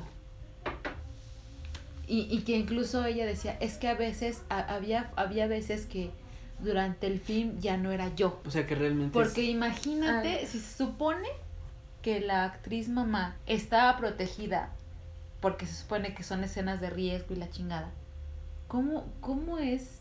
Porque Linda Blair era pequeña. ¿Cómo es que Linda Blair le puede dar un chingadazo? Y que estar y la abuela la chingada. Exacto. Y que le, porque este, este fregadazo le chingó la, la columna. Ay, no mames. No manches. Bueno, eso sí no lo, no lo encontré. O sea, va muy ad hoc a lo que tú contaste, Ajá. pero es como el, el extra. El extra, sí, sí, sí. Ay. No, y, y bueno, tal vez estando en el personaje pues entras en una especie de trance, tal vez te la estás creyendo mucho. La verdad no sabemos, como tú dices, son cosas que los actores solamente nos pueden Decir. llegar a decir. Cambias, ¿no? Pero Linda Blair lo dijo, dijo, es que incluso yo cuando vi la película, yo sentí que sí estaba, o sea, yo dije, güey, sí, sí estaba endemoniada, ¿sabes? Sí, te la, sí se la crees. Ajá, exacto. Y que incluso fuera de las salas de cine había sacerdotes. Sí. o sea, Porque tenía tanto impacto la película en no, la, la época. verdad, la- y la Qué película bueno fue que muy... ya sé decir el Padre Nuestro en latín. Permiso. Compers. Y no Bye. de patria, filia, espíritu Santi. santi. Bueno, yo tengo tatuadas este, frases en latín, entonces yo estoy protegido de Yo todo llevé mal. dos semestres de latín. Bueno. Eh, esa es la historia del, del exorcista, bueno, lo que yo Sí. encontré y Qué este hardcore, ¿no? Intenso, ¿no? está cabrón. Intenso. Sí. Hay, y este, este tipo de cosas pues ya, lleg- ya llegan a entrar más en lo paranormal, en lo que tal vez la Sí, película se empezamos esté de menos a más. Ahora, no sabemos si realmente está la película maldita, ahorita con lo que ya comentamos, con lo que ya comentamos, perdón, no sabemos si la película realmente esté maldita o la gente que la grabó atrajo Es que, ¿sabes? energías más la negativas. Puede ser, ajá, puede ser tanto eso como el propio lugar en el que lo hicieron. Porque tú lo dijiste, previo a todo se incendió el, el no sé qué escenario, El set. el set y pues, o sea... Pero a ver, ¿cómo te explicas que el set se incendia y lo único que quedó intacto fue la habitación. habitación de Regan? Ay, no ¿Tú ya viste el exorcista? Ya, pero, Bueno. pero me acuerdo que lo, porque mi mamá me dijo, tienes que verla, porque no sé qué, no sé qué, y yo de, ay, bueno, ay, güey. Entonces la estaba viendo y de que, no me acuerdo qué edad fue, pero yo siempre he sido una marica. Y yo siempre Y me... no me y, o sea, yo la veía así, o Y sea, estoy en este estoy- podcast. Estoy aquí, aquí me tiene. La verdad es que sí me... ¡Ay, güey! No mames. ¡Puxi! Puxi, cálmate. Vas a matar a mi niña un día de estos, Ajá. cabrón. Me van a dar un paro cardíaco aquí. Este va a ser un podcast maldito. Ay, Quiero ver cuando gritas. Cuando gritas. qué groseros. Entonces, Entonces, digo, por los gritos que dices que son reales y naturales, sí me da curiosidad volver a verla. Ustedes ¿Qué pedo también escuchan eso. Cámara, no nos vamos a sugestionar, esto no está pasando. Estamos bien. ajá. estamos Pero bien. bueno, volviendo un poquito al, al tema que está tocando Rigel, eh, la verdad también es que el productor William Fried, Fried- Fried, Friedkin. William Friedkin, Ajá. espero haberlo pronunciado bien, este güey también estaba bien pinche enfermo. Y, y les voy a decir por qué. Eh, hay un detrás de cámaras que yo tuve la oportunidad, oportunidad de ver, donde decía que este güey, eh, no, no sé si tengan ubicado, ¿puedes buscar el audio del exorcista? Dato curioso, yo sé hablar, bueno, sé hablar latín y puedo decirte cosas malditas en, con tono... Sí, pero no no No, no aquí. lo hago No porque yo vamos a invocar a nadie. culo. Yo solita me doy culo, pero Eso podría ser peligroso. puedo, puedo hacer la voz de, de un demonio y hablar en latín al mismo tiempo. Digo, como dato poner curioso, ¿no? escena, eh, la escena del exorcismo, el audio original. A Ay, ver, no. vamos a buscarlo. I help. Bueno, eh, ¿tienes tú alguna otra Somebody save historia? me. Eh, Como diría el Smallville. Padme. somebody save me. No, porque la verdad es que sí dije, ay, quiero buscar, pero yo solita me voy a, a culiar. Entonces agarré, intenté agarrar confianza para buscarlas más. A ver, espantos, voy a tratar de, de ponerlo a ver si es... Ah, Sí. perdónenme, la cagué. Perdonen, porque estamos nosotros de fondo. Perdón, perdón. bueno, la Voy a un punto, que, ¿eh? Voy a un punto, no crean que estoy Tan pendejeando. solo en, en español y en inglés sí suenan las Sí voces da, muy sí. cañonas. Porque, o sea, por ejemplo, yo afortunadamente tengo ese entrenamiento de voz. Su madre. Sí, yo también dije. Yo tengo ese entrenamiento de voz, pero no puedo hacer a ese punto. Esa voz cultural, ahorita les voy a decir cómo lograron eso. Espero que sea el audio original. ¿Quieres que lo ponga aquí en el- las bocinas? Espera, espera, voy a bajar si esa es la original. A, a lo mejor aquí. Sí, este. No le hagan caso a y bueno, no sabemos también qué pedo con los directores. Sí, porque volvemos a que puede Eh, ser algo. Bueno, al menos ahí creo que tomaron una buena medida que fue la de tener el. La de tener el, el sacerdote como de, de repuesto, de ¿no? repuesto, ¿no? Como que para que. Como- The power of Christ compels you. The power of Christ compels you. The power of Christ compels you. Pero él no dice nada, ¿sí? Estoy esperando a que ella hable. Bueno, estamos viendo la escena en donde están haciendo el exorcismo y la pinche vieja. Esa escena está muy cabrona porque empieza a flotar A flotar. y empieza a temblar todo el cuarto bien cabrón. Es de las escenas más chingonas que llegaron a hacer en esa película.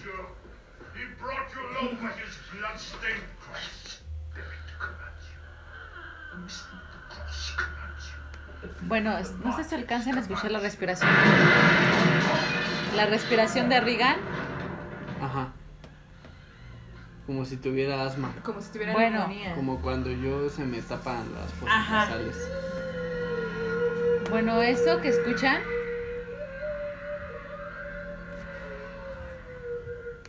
Eso que escuchan se logró porque el productor hizo que la persona que hacía la voz demoníaca se fumara no sé cuántos cigarros en el día y vomitara. Imagínense el pinche cerrón de garganta Uy, que le provocó a la mujer Horrible. para lograr esa, Eso. esa Ese, garrasposidez, ajá, ajá. ese ritmo asmático. No, ahorita yo lo hago en putiza porque yo No. tengo asma. Entonces me fumo unos tabacos y no Da- hay dame pedo. unos cinco minutos y ahorita te sale tu... Ahora, ¿escucharon eso? Va de nuevo. Esa, esa, ese sonido de la voz la lograron gracias a lo que les estoy platicando. Súbela tantito. Pussy. Ahí va de nuevo, ¿ah? I cast you out. Unclean spirit. In the name of our Lord Jesus Christ. O sea, eso no es manipulación de audio, no. Es la voz de una persona que fumó no sé cuántos putos cigarros en el día y que se, promi- se provocó el vómito para lograr que su, su garganta estuviera tan afectada y tan horror. cerrada para escucharse de esa hablar forma. así. Ahora, aquí nos, nos, este, justamente de lo que estábamos hablando nos pone Alexis. Uno de los aspectos más aterradores de Linda Blair es cuando lame los pies de los invitados en una fiesta que organiza su madre y en la escena se le ve la lengua descomunalmente grande. Pero lo escalofriante es que su lengua se ve muy grande. Hasta la nueva adaptación la pusieron. Fíjate que esa escena no he tenido oportunidad de verla. Yo tampoco la vi. Y espero, no sé, pero está, está cabrona. Y espero no verla. Sí. Ay, no, gracias. Paso. Estaría, estaría muy cabrón realmente, realmente ver su lengua. Ahora, ahí les va. Em, voy a compartir, voy a compartir esta parte del, esta parte de que nos regala YouTube de la escena, porque me encantaría que vieran la impresión que tiene el padre, ¿cómo se llamaba? el- Este es Carras, el otro ¿cómo se llamaba? Este. De mí es el viejito. Bueno, el, el sacerdote viejito. Sí. Es que a mí siempre se me queda más el, el nombre del padre Carras. Carras. Sí. El otro padre no me acuerdo cómo se llama, pero a lo mejor lo podemos buscar. Ahorita yo lo busco si quieres. Ok, bueno, eh, es importante y les voy a compartir este pedazo. Pam me lo va a poder ver y ustedes también en un momento. Van a ver mi expresión para Ve- que vean ¿ves, la qué cara, tan- ¿Ves la cara que tiene el padre viejito en ese momento? Sí. Bueno, recuérdala porque ahí te va lo que va después. El Merrin. Padre Merrin. out. Unclean spirit. In the name of our Lord Jesus Christ. It is he who commands you.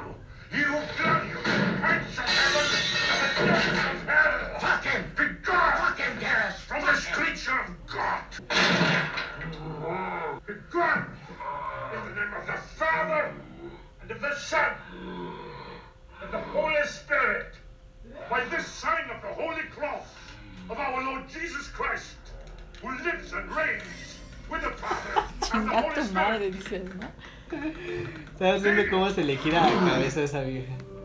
Bueno, en esa escena, el productor estaba tan pinche dañado y nuestra cara de no. No, mames". sí. Bueno, el productor William Fried, yo le voy a decir el friki porque es hijo de la chingada. Friedkin. Bueno, ¿sabes lo que hizo? Lanzó tiros al aire para asustar al padre Merrin. Ay, no mames. O sea, esa voz de espanto y de impresión que tiene. No le bastó. No, o sea, a lo que me refiero es que esta, esta, esta Ah, fue lograda a base fue de- lograda a base de. Ven, Estamos en un punto muy tenso. Por favor, no me tenses. Eso se logró, es- esa, esa impresión que tiene el padre Merrin en esa escena fue por eso. Ay, qué horror. Ven, Toto. Y se las voy a compartir espantados. Denme un minuto. Ay, babosa. Te fuiste de lado. Compartir. Está muy loco porque, bueno. Digo, Pame lo vean- Cuando lo vean, lo entenderán. Está, es- sí te culea. Para, para hacer cierto... Y la verdad es que, bueno, tal vez eh, estuvo, pues no sé, mal. O Es no que- sé, o raro. Pero al final Le tuvo- sirvió, sí. le sirvió bastante. Eso, eso lo sabemos, pero no sé, no sé. Ahí les va. Digo, para que se den como una idea, ¿no? sí, Este. todo tétrico. Ok, bueno, eso no es para espantados. Eso es más personal. Dile que te puede escribir por otro, por otra vía. Sí, por favor. Este, ta ta ta. Y bueno, eh, ese es otro de los puntos eh, Ah, que arrastra esta historia del exorcista. Bastante No sé. A ver, aterrador. ahí sí tú dirías, ¿coincidencia? No, ahí yo creo que ya, ya es Yo creo que ahí es un poco de todo. un poco de todo, sí. Porque también el productor estaba bien pinche loco el cabrón. Exacto. Sí. Pero Mira ya- que, mira que ocupar la escena real de cuando le lastiman la, la columna Ah, eso sí a fue más- Riga. Sí, eso está muy cabrón. O sea, te lo puedo creer tal vez en, eh, en otro tipo de cosas, porque sí lo han hecho, pero en otro tipo de cosas. Por ejemplo, Ajá. en la película de, de Django, cuando este, ¿cómo se llama? Este, el del Titanic. Leonardo DiCaprio. Leonardo DiCaprio Mi tercer eh, matrimonio. golpea la mesa y se corta y se ve como su mano está sangrando, sí la deja, pero tú dices, pues ahí es Pero algo... ya no, no pasó Pero fue porque ella ese güey se apasionó. Y ese güey se apasionó, exacto. Pero aquí, o sea, la señora ya, ya, Güey, el, tiempo el, antes ya había visto. el padre de Marilyn era un anciano. Ajá, entonces. Y de repente voy a tirar balas para que este puto se espante, ¿no? O sea, O no sea, mames. No mames, sí. cabrón. Si no estás en Se mamó. Sinaloa. Ah, perdón. Sinaloa. Saludos. Mal, pero... Este. Ay, no sé. Está no. cabrón. ¿Qué, ¿A qué? Aquí ¿Qué Pams nada más se está Yo asustando. estoy aquí asustándome de, güey, no, no, no. Bueno, Es triste porque yo en algún ¿no? momento dije, voy a ser actriz. ¿algo más que aportar? Ay, no, ya Yo no ya quiero. es todo. Bueno, esto es este una petición que nos hizo nuestro seguidor Ed Luevano. Ed Luevano, espero que nos estés venga. viendo Justo o escuchando. Este capítulo fue porque él nos pidió filmes malditos y en especial nos hizo hincapié en una película que se llama Auntrum. Chan, chan, chan. Tan, tan, tan. Y ahí les va. La verdad es que esta, les, les- se las voy a contar porque esta sí no me la sé a ciencia cierta, se las voy a contar como, lo- como encontré el artículo. Y al final sí tiene un hecho medio perturbador, creo yo. Entonces, ahí les va, ¿sale?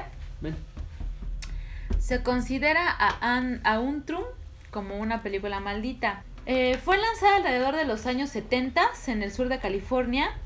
La razón por la cual está maldita es que se ha vuelto, se, se ha visto envuelta en varios incidentes perturbadores ocurridos en Estados Unidos y en el este de Europa en la década de los 80 Ahí les va lo que suena medio perturbador o, o- o raro. Después de su. Ajá, después de su proyección en el Festival de Cine en Budapest, los, los teatros se incendiaron y varios de los espectadores murieron en circunstancias extrañas. Tiempo después hubo una especie de revuelta en un teatro de San Francisco, donde justamente se estaba proyectando esta película. Lo raro es que en medio de este desastre, la única copia física desapareció. ¿Ok? ok. ¿Qué pudo haber pasado? Pues que en medio Pues, del dices, pedo bueno, alguien se la robó. se la robó, que Ajá. es muy común, ¿ok? Antrum desapareció o fue deliberadamente enterrada por gente que se mostraba completamente en contra de su reproducción y proyección. Yo podría pensar que la gente que hizo este desmadre ahí quería evitar que la Que- que se película viera o que se viera. Ok. La película, a grandes rasgos, habla de dos hermanos, Rowan y Nicole, que entran a, entran a un bosque para buscar la ruta hacia el infierno y así salvar el alma de su perro recientemente fallecido. Me suena mucho a cementerio de mascotas. Sí. ¿Ok? Eso es más o menos de lo que trata la película. Ahora, la verdad detrás de- del mito. Se dice que hay muy poca información en internet sobre este filme. Porque bueno, ya les dije las fechas en las que se, En las que se estrenó. Y como que no hay muchos datos como hoy en día que, que De que buscas todo- trailer, todo película tal, te aparece. ¿no? Ajá. Entonces, el- a pesar de que los años han pasado, se ha convertido en una leyenda urbana, por lo que mucha gente se ha enterado de los acontecimientos y del fin. Hay una comunidad de personas que creen de verdad que Auntrum está maldito y que su capacidad de dañar y lastimar es un hecho real. Ahí les va. En diciembre de 2014, Els, Els, Els Films, una casa productora propiedad de Michelle Laicini, Michael Lancini. bueno, Michael Laicini. ¿Qué pasó con tu inglés? Pues es que en español es Michelle, Sí. Michael. es Michelle Laicini. Y David Amito encontraron a la, a la venta Antrum en un foro especializado en films oscuros y perturbadores. Fue vendido a Grace Haktowicz una coleccionista cinéfila profesional. Finalmente llegó a manos del director y productor Eric Thirsin, quien la encontró en octubre pasado. Estamos hablando de octubre de 2019, ¿ok? Pongan ojo en las fechas. Este güey la encuentra en octubre de 2019 mientras asistía al Festival de Cine de Horror en Brooklyn, quien comenta lo siguiente. Lo- le- les voy a leer textual lo que él, lo que él comentó acerca de la, del film. Originalmente estaba en árabe y luego se perdió durante años y volvió a recuperar. Tiene todas estas notas donde alguien intentó traducirlo, pero tal vez fue un intento desafortunado porque murieron en el proceso. Continúa explicando Tirtin. Hay otras garabateadas en los, en los márgenes y cada vez que la película se pierde y se recupera, se le agregan nuevas piezas al mosaico. Quienes, no, quieres mostrárselo a tu amigo y cuando lo muestras a tu amigo le dices que es una película maldita, de alguna manera haces que la broma... No, de alguna manera haces una broma al respecto. Está en tu vida ahora, estás hablando de eso, estás tomando decisiones al respecto. La forma en que la película te sigue en el mundo real es la verdadera Mm. maldición. Uh, mucho. La última versión de Antrum ha sido retitulada Antrum, el film más mortal jamás hecho. ¿Por qué se le ha agregado material documental de 15 minutos antes de, antes de que la versión original inalterada del film comience. Este documento hecho por Els Films examina la historia de la película recopilada, las entrevistas de expertos y ofrece una investigación en la impresión física del material. Como propuesta, presenta toda la información asociada al film a los espectadores. Así ellos pueden decidir si quieren o no terminar de ver la película. Yo digo no. Ok, Antrum, esto la encontraron en octubre de 2019. Ajá. Ajá. ¿Para cuándo creen que estaba programado su reestreno? Para este año. Me da culo saber que sí o si no. Efectivamente, Antrum se estrenaba este año para el mes de abril, pero ¿qué creen? ¿Por qué Güey. no se pudo estrenar? Con el corona. Por el COVID-19. Exacto. No Otro hecho perturbador que persigue a este film. Las catástrofes. Porque Ya no, se, ya no se pudo, porque cuando estaba en el preestreno, no sé si era ¿En Budapest? Ajá. se Se incendia. incendió todo y no mames. Después en Brooklyn se vuelve a tratar de exhibir. decir Y en Brooklyn hay una revuelta y terminan no exhibiéndola porque alguien se la Algo, roba. algo muy raro también de la película es el, por ejemplo, o sea, ¿cómo van a buscar el alma de una mascota en el infierno? Pues Cementerio de Mascotas se basa básicamente en lo mismo, Rigel. Pero ¿por qué Más en el bien es como- ¿Por bueno, qué en el cielo? ¿Por qué no mariposas? No sé. porque depende de la religión. Tal vez puede que sea eso. Porque pues para nosotros todos los animalitos van al cielo, pero pues uno después, ¿qué tal que no? na- Hay religiones en las que los animales van directo al infierno. Y bueno, como no quiero que se muevan espantados, solamente les voy a les voy a compartir el tipo trailer o presentación de esta película, por si lo quieren ver o por si no. Quiero, pero no quiero verlo. Pero bueno, este es como todo el misterio que se en el que se envuelve Antrum, que se cree que es maldita por esos hechos perturbadores Por los que no se han podido. previos al estreno o durante el estreno. Y fue muy cagado porque justamente en pleno 2020, en abril, que dicen, va, vamos a volverla a relanzar, con la advertencia de, güey, bajo tu responsabilidad ves esta película, si te quieres morir o nos hacemos responsables, pasa lo del coronavirus. Bueno, pues, una razón más para que no vean esa pinche película. No, gracias. Voy a ver Mulan. Bye. ¿Qué más? horror, no sé, no sé. Sí ¿Tú la verías? Es, esa, no sé. Así entre, aquí entre compas, ¿la verías? Yo creo que no. La verdad es que eso sí me, me sacó de onda. Es Sí, muy raro, no, ¿no? no, tal vez, tal vez no la vería. No sé ustedes. O sea, no creo en ese pedo, pero sí me da un poco de, de miedo. No deja de darme miedo. Sí me culeo. Ajá. Exacto, entonces, pues no sé, ustedes coméntenos.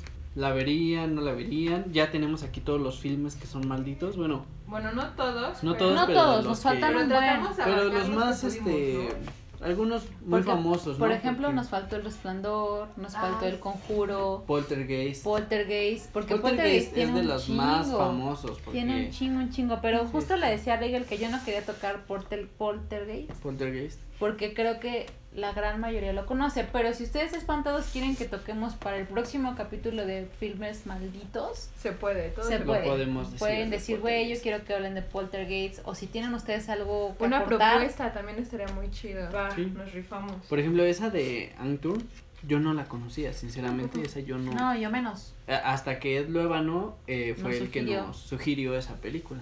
Y pues qué interesante, ¿no? La Bastante que, interesante. Güey, yo ni a patadas la veo. Vaya.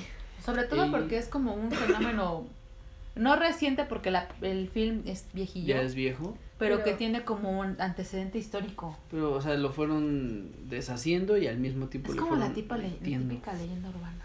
Sí, Sí, Hay que hacer un podcast de leyendas urbanas. leyendas urbanas. va. Anótenlo. Ahora, eh, Entre tú libre. ¿tienen algo más que agregar? Conforme al tema, obviamente. Este, no. Pues creo que el tema sería todo de mi parte. También, de mi Miguel. parte, yo creo que es Oh, todo. fine.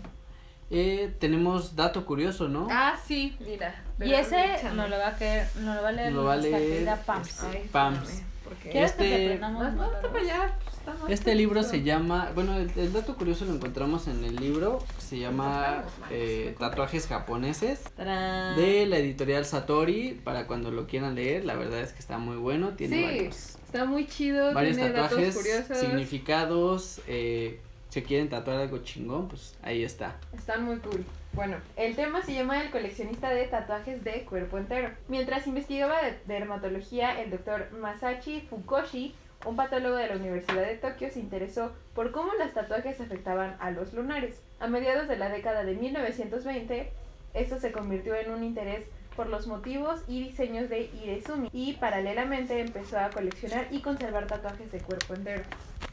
Qué loco, ¿no? Mientras trabajaba en un hospital de caridad, el doctor Fukoshi se encontró pacientes con tatuajes de cuerpo entero, algunos de los cuales todavía estaban completándose. Sí, estaban todavía como en intermedios, ¿no? Entonces se ofrecía a pagarles el coste de terminar el Irezumi con la condición de que pudiese quitarle los tatuajes del cuerpo cuando le realizaran las autopsias una vez muertos.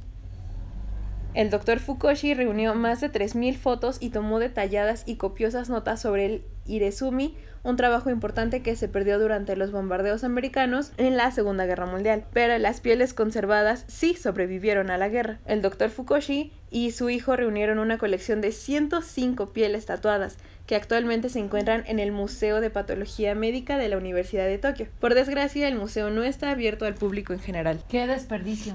O sea, no lo puede ver cualquiera, pero No, pero ¡Qué desperdicio! O sea, qué desperdicio porque nosotros nos lo vamos a perder, pero qué chido que alguien haya hecho algo así. Güey, 105. Es que somos fans de los tatus. Sí. Sí. Ya está estamos chido y- planeando otro. y raro, ¿no? También. Sí, hay o sea, que- medio medio raro porque Exacto. en cuanto muere le O quita sea, entiendes, quitaba. entiendes que eres fan, ¿no? Que te gusta, pero ya coleccionarlos Es que realmente al final del día el tatuaje es un arte. Es que, Sí, ¿sabes? es un arte. yo sé que es un arte, pero volvemos a que empezó Yo preferiría- con el estudio. Pero yo no tendría la piel de alguien. Yo preferiría, no sé, el dibujo del tatuaje o, Ajá. o que el, el tatuador me haga un, un boceto, ¿no? Bueno, Pero no en la piel como tal. pero no tener la Hay piel. tatuadores que tienen sus mejores trabajos. en- Pero no mano. tienen el Pero brazo lo tienen ahí. en foto ¿Estás o- consciente? o algo así. o el dibujo. Ajá, Ajá. pero ya realmente tener el Porque el- No, ustedes no- está- Es que no sé e incluso en el imagen. libro aparece el En la imagen, ajá, la en imagen el libro, del libro. Si aparece puede. el tatuador Ay. con las pieles. Pero no se preocupen, les vamos O sea, a tomamos una la foto. foto, de Tomamos todos la modos. foto. Pero sí se alcanza a ver cómo es literal la piel. Este es el libro. Ah, espera. Espera. Pero bueno, asumo que sí se vio. Eso, es, está muy interesante el libro. Sí. Tiene unas cosas muy. Viene en muy general de los padres. tatuajes en la cultura japonesa. Entonces, y bueno, sabemos que Extraño que sea literal la Bueno, piel. pero estamos hablando de que era un médico. Ajá. Entonces, como médico, está muy Es- es normal. acostumbrado a Sí, decir, es- ah, pinche pellejo más. Sí. Pero lo veía de- desde una O sea, forma lo más vemos, artística. nosotros lo vemos desde otro punto porque pues no somos así. Pero pues si te sacas de onda que alguien llegue y diga, oye, como dices, lo te pago de- el te- que te termines el tatuaje, pero cuando te mueras me das tu piel. Pero al final, al final yo- digo, al final no yo- hizo no hizo nada malo, ¿no? No, O sea, no. todo o sea, fue todo fue bien. prácticamente legal, consensuado y, y pues no inventes, qué loco. Sí, Pero cabrón. cuerpo completo, o sea, no es un brazo, No, o cuerpo sea, es completo. toda la espalda, si se lo hizo en la espalda, Sí, todo o sea, la toda- pierna, o sea, todo, todo, lo todo. donde sea que esté el área del tatuaje. Sí, hay personas que se tatúan desde la espalda hasta Ajá, las por nalgas. eso, imagina. Sí, pues, de hecho También en, en esa... ese libro vienen los vienen varias que tienen en imágenes. las nalgas. Increíble. Jiji, Ese sí, fue como nuestro dato. curioso. dato Curioso. curiosín del día de hoy. Yo les había mandado unos al grupo. Ah, Sí. sí. Espero leérselos Sí, como rápido dije, "Ay, y para, para dar por terminado el capítulo de hoy. Ya cancelen la... Eh, es, es, bueno, eh, yo estaba la otra vez en el... Ah, esto está muy padre. Ajá.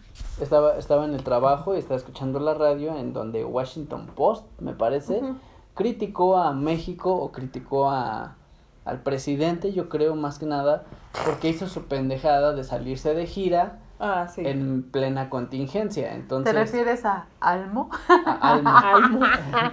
Les voy a Entonces- compartir ese meme espantados.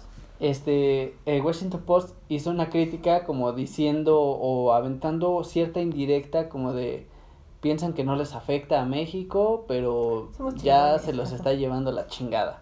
Entonces, Pues es que... Almo o AMLO, A- Al- Almo. no seas pinche mamón. Pues es que ya ves que, por ejemplo, en España ya van a... O sea, esta se- la siguiente semana ya empiezan con su vida normal. Pero ve cuánto tiempo estuvieron y Pero este ellos sí, de que o sea, no- estamos ya casi al final y Creo que ellos vale, sí cero salían a la calle. Ellos súper no. sí. Porque me tocó ver videos donde la policía los metía a su casa. Ese pedo, también el- la bronca que está viendo ahorita con el, los pa- el pago de impuestos para Ay, varias sí. este Ya sé. varias plataformas como son este tan, ta- bueno La Netflix. en plataformas en eh, Sin delantal, Entretenimiento, Uber Eats, de Netflix. entretenimiento que es Netflix eh, que Uber es Eats. este HBO que es Amazon Prime eh, están Pero siguen bueno, siendo aplicaciones. cobrando los Pues impuestos en plataformas que son como comida que es Sin Delantal, Uber Sin Eats. Didi Food y, y bueno. Didi o Uber como tal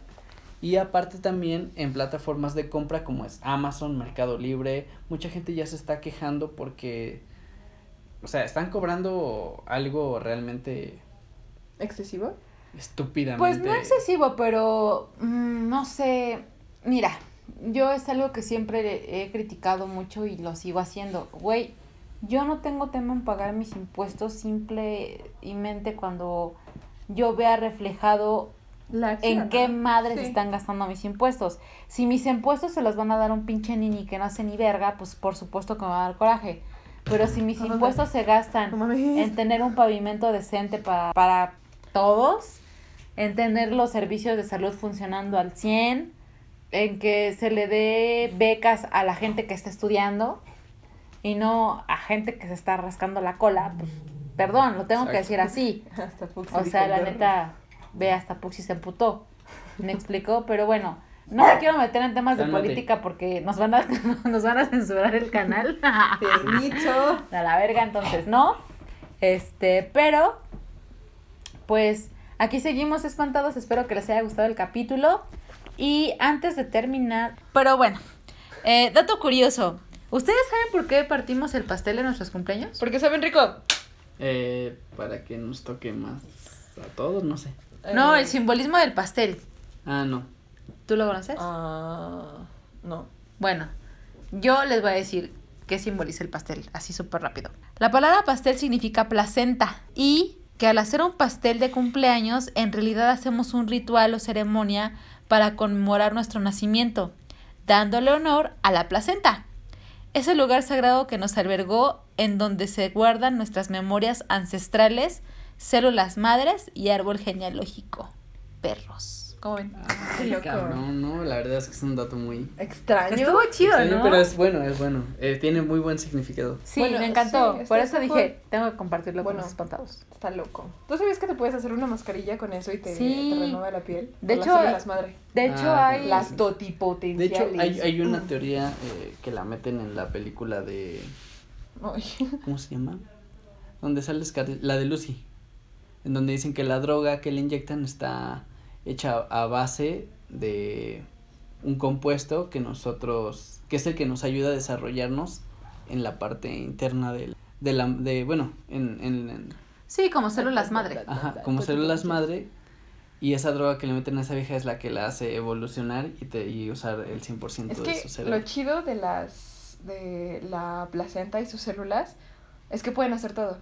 Se les llaman células totipotenciales, Pero esta de que sí, ¿Cómo? Totipotenciales, Me como gusta. los totis. Sí. Sí, así me lo aprendí yo. Toti. Así me lo aprendí yo. De que estas células pueden hacer todo, pueden dar vida, pueden este curar, o sea, están súper chido porque estas células Pueden regenerar a otras todo. células. Estas son, por eso son células madre.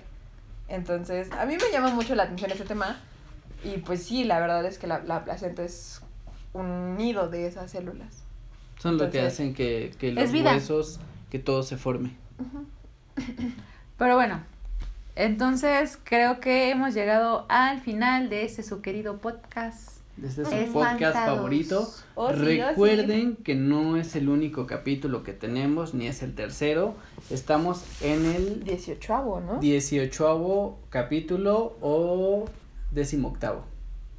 18. 18. Número 18. Ok, capítulo número 18. Esto fue Películas Malditas. Espero les haya gustado.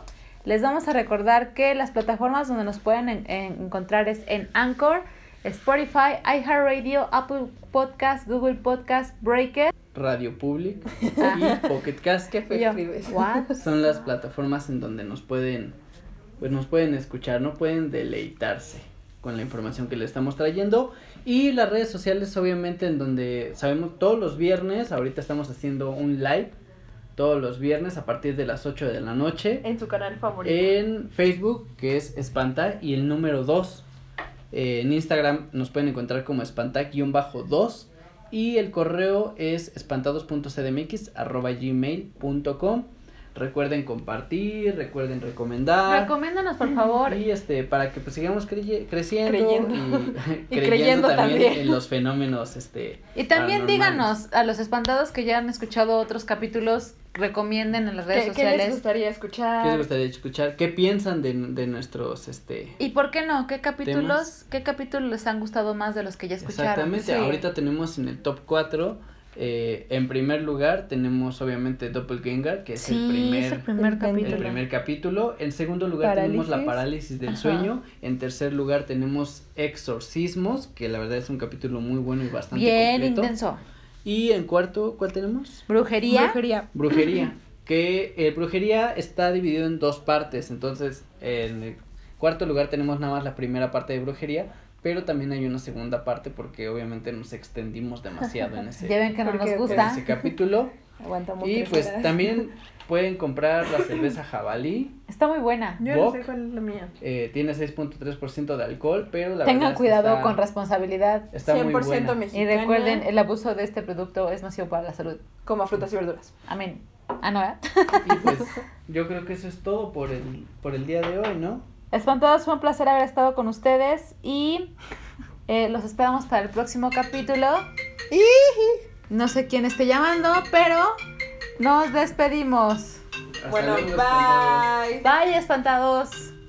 Buenas noches. Buenas noches. Ay. Buenas noches. La- Y bueno. Espérense, todavía no. Nos Las despedimos.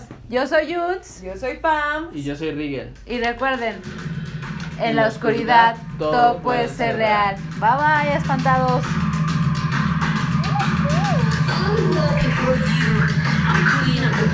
¿Qué me va a poner la?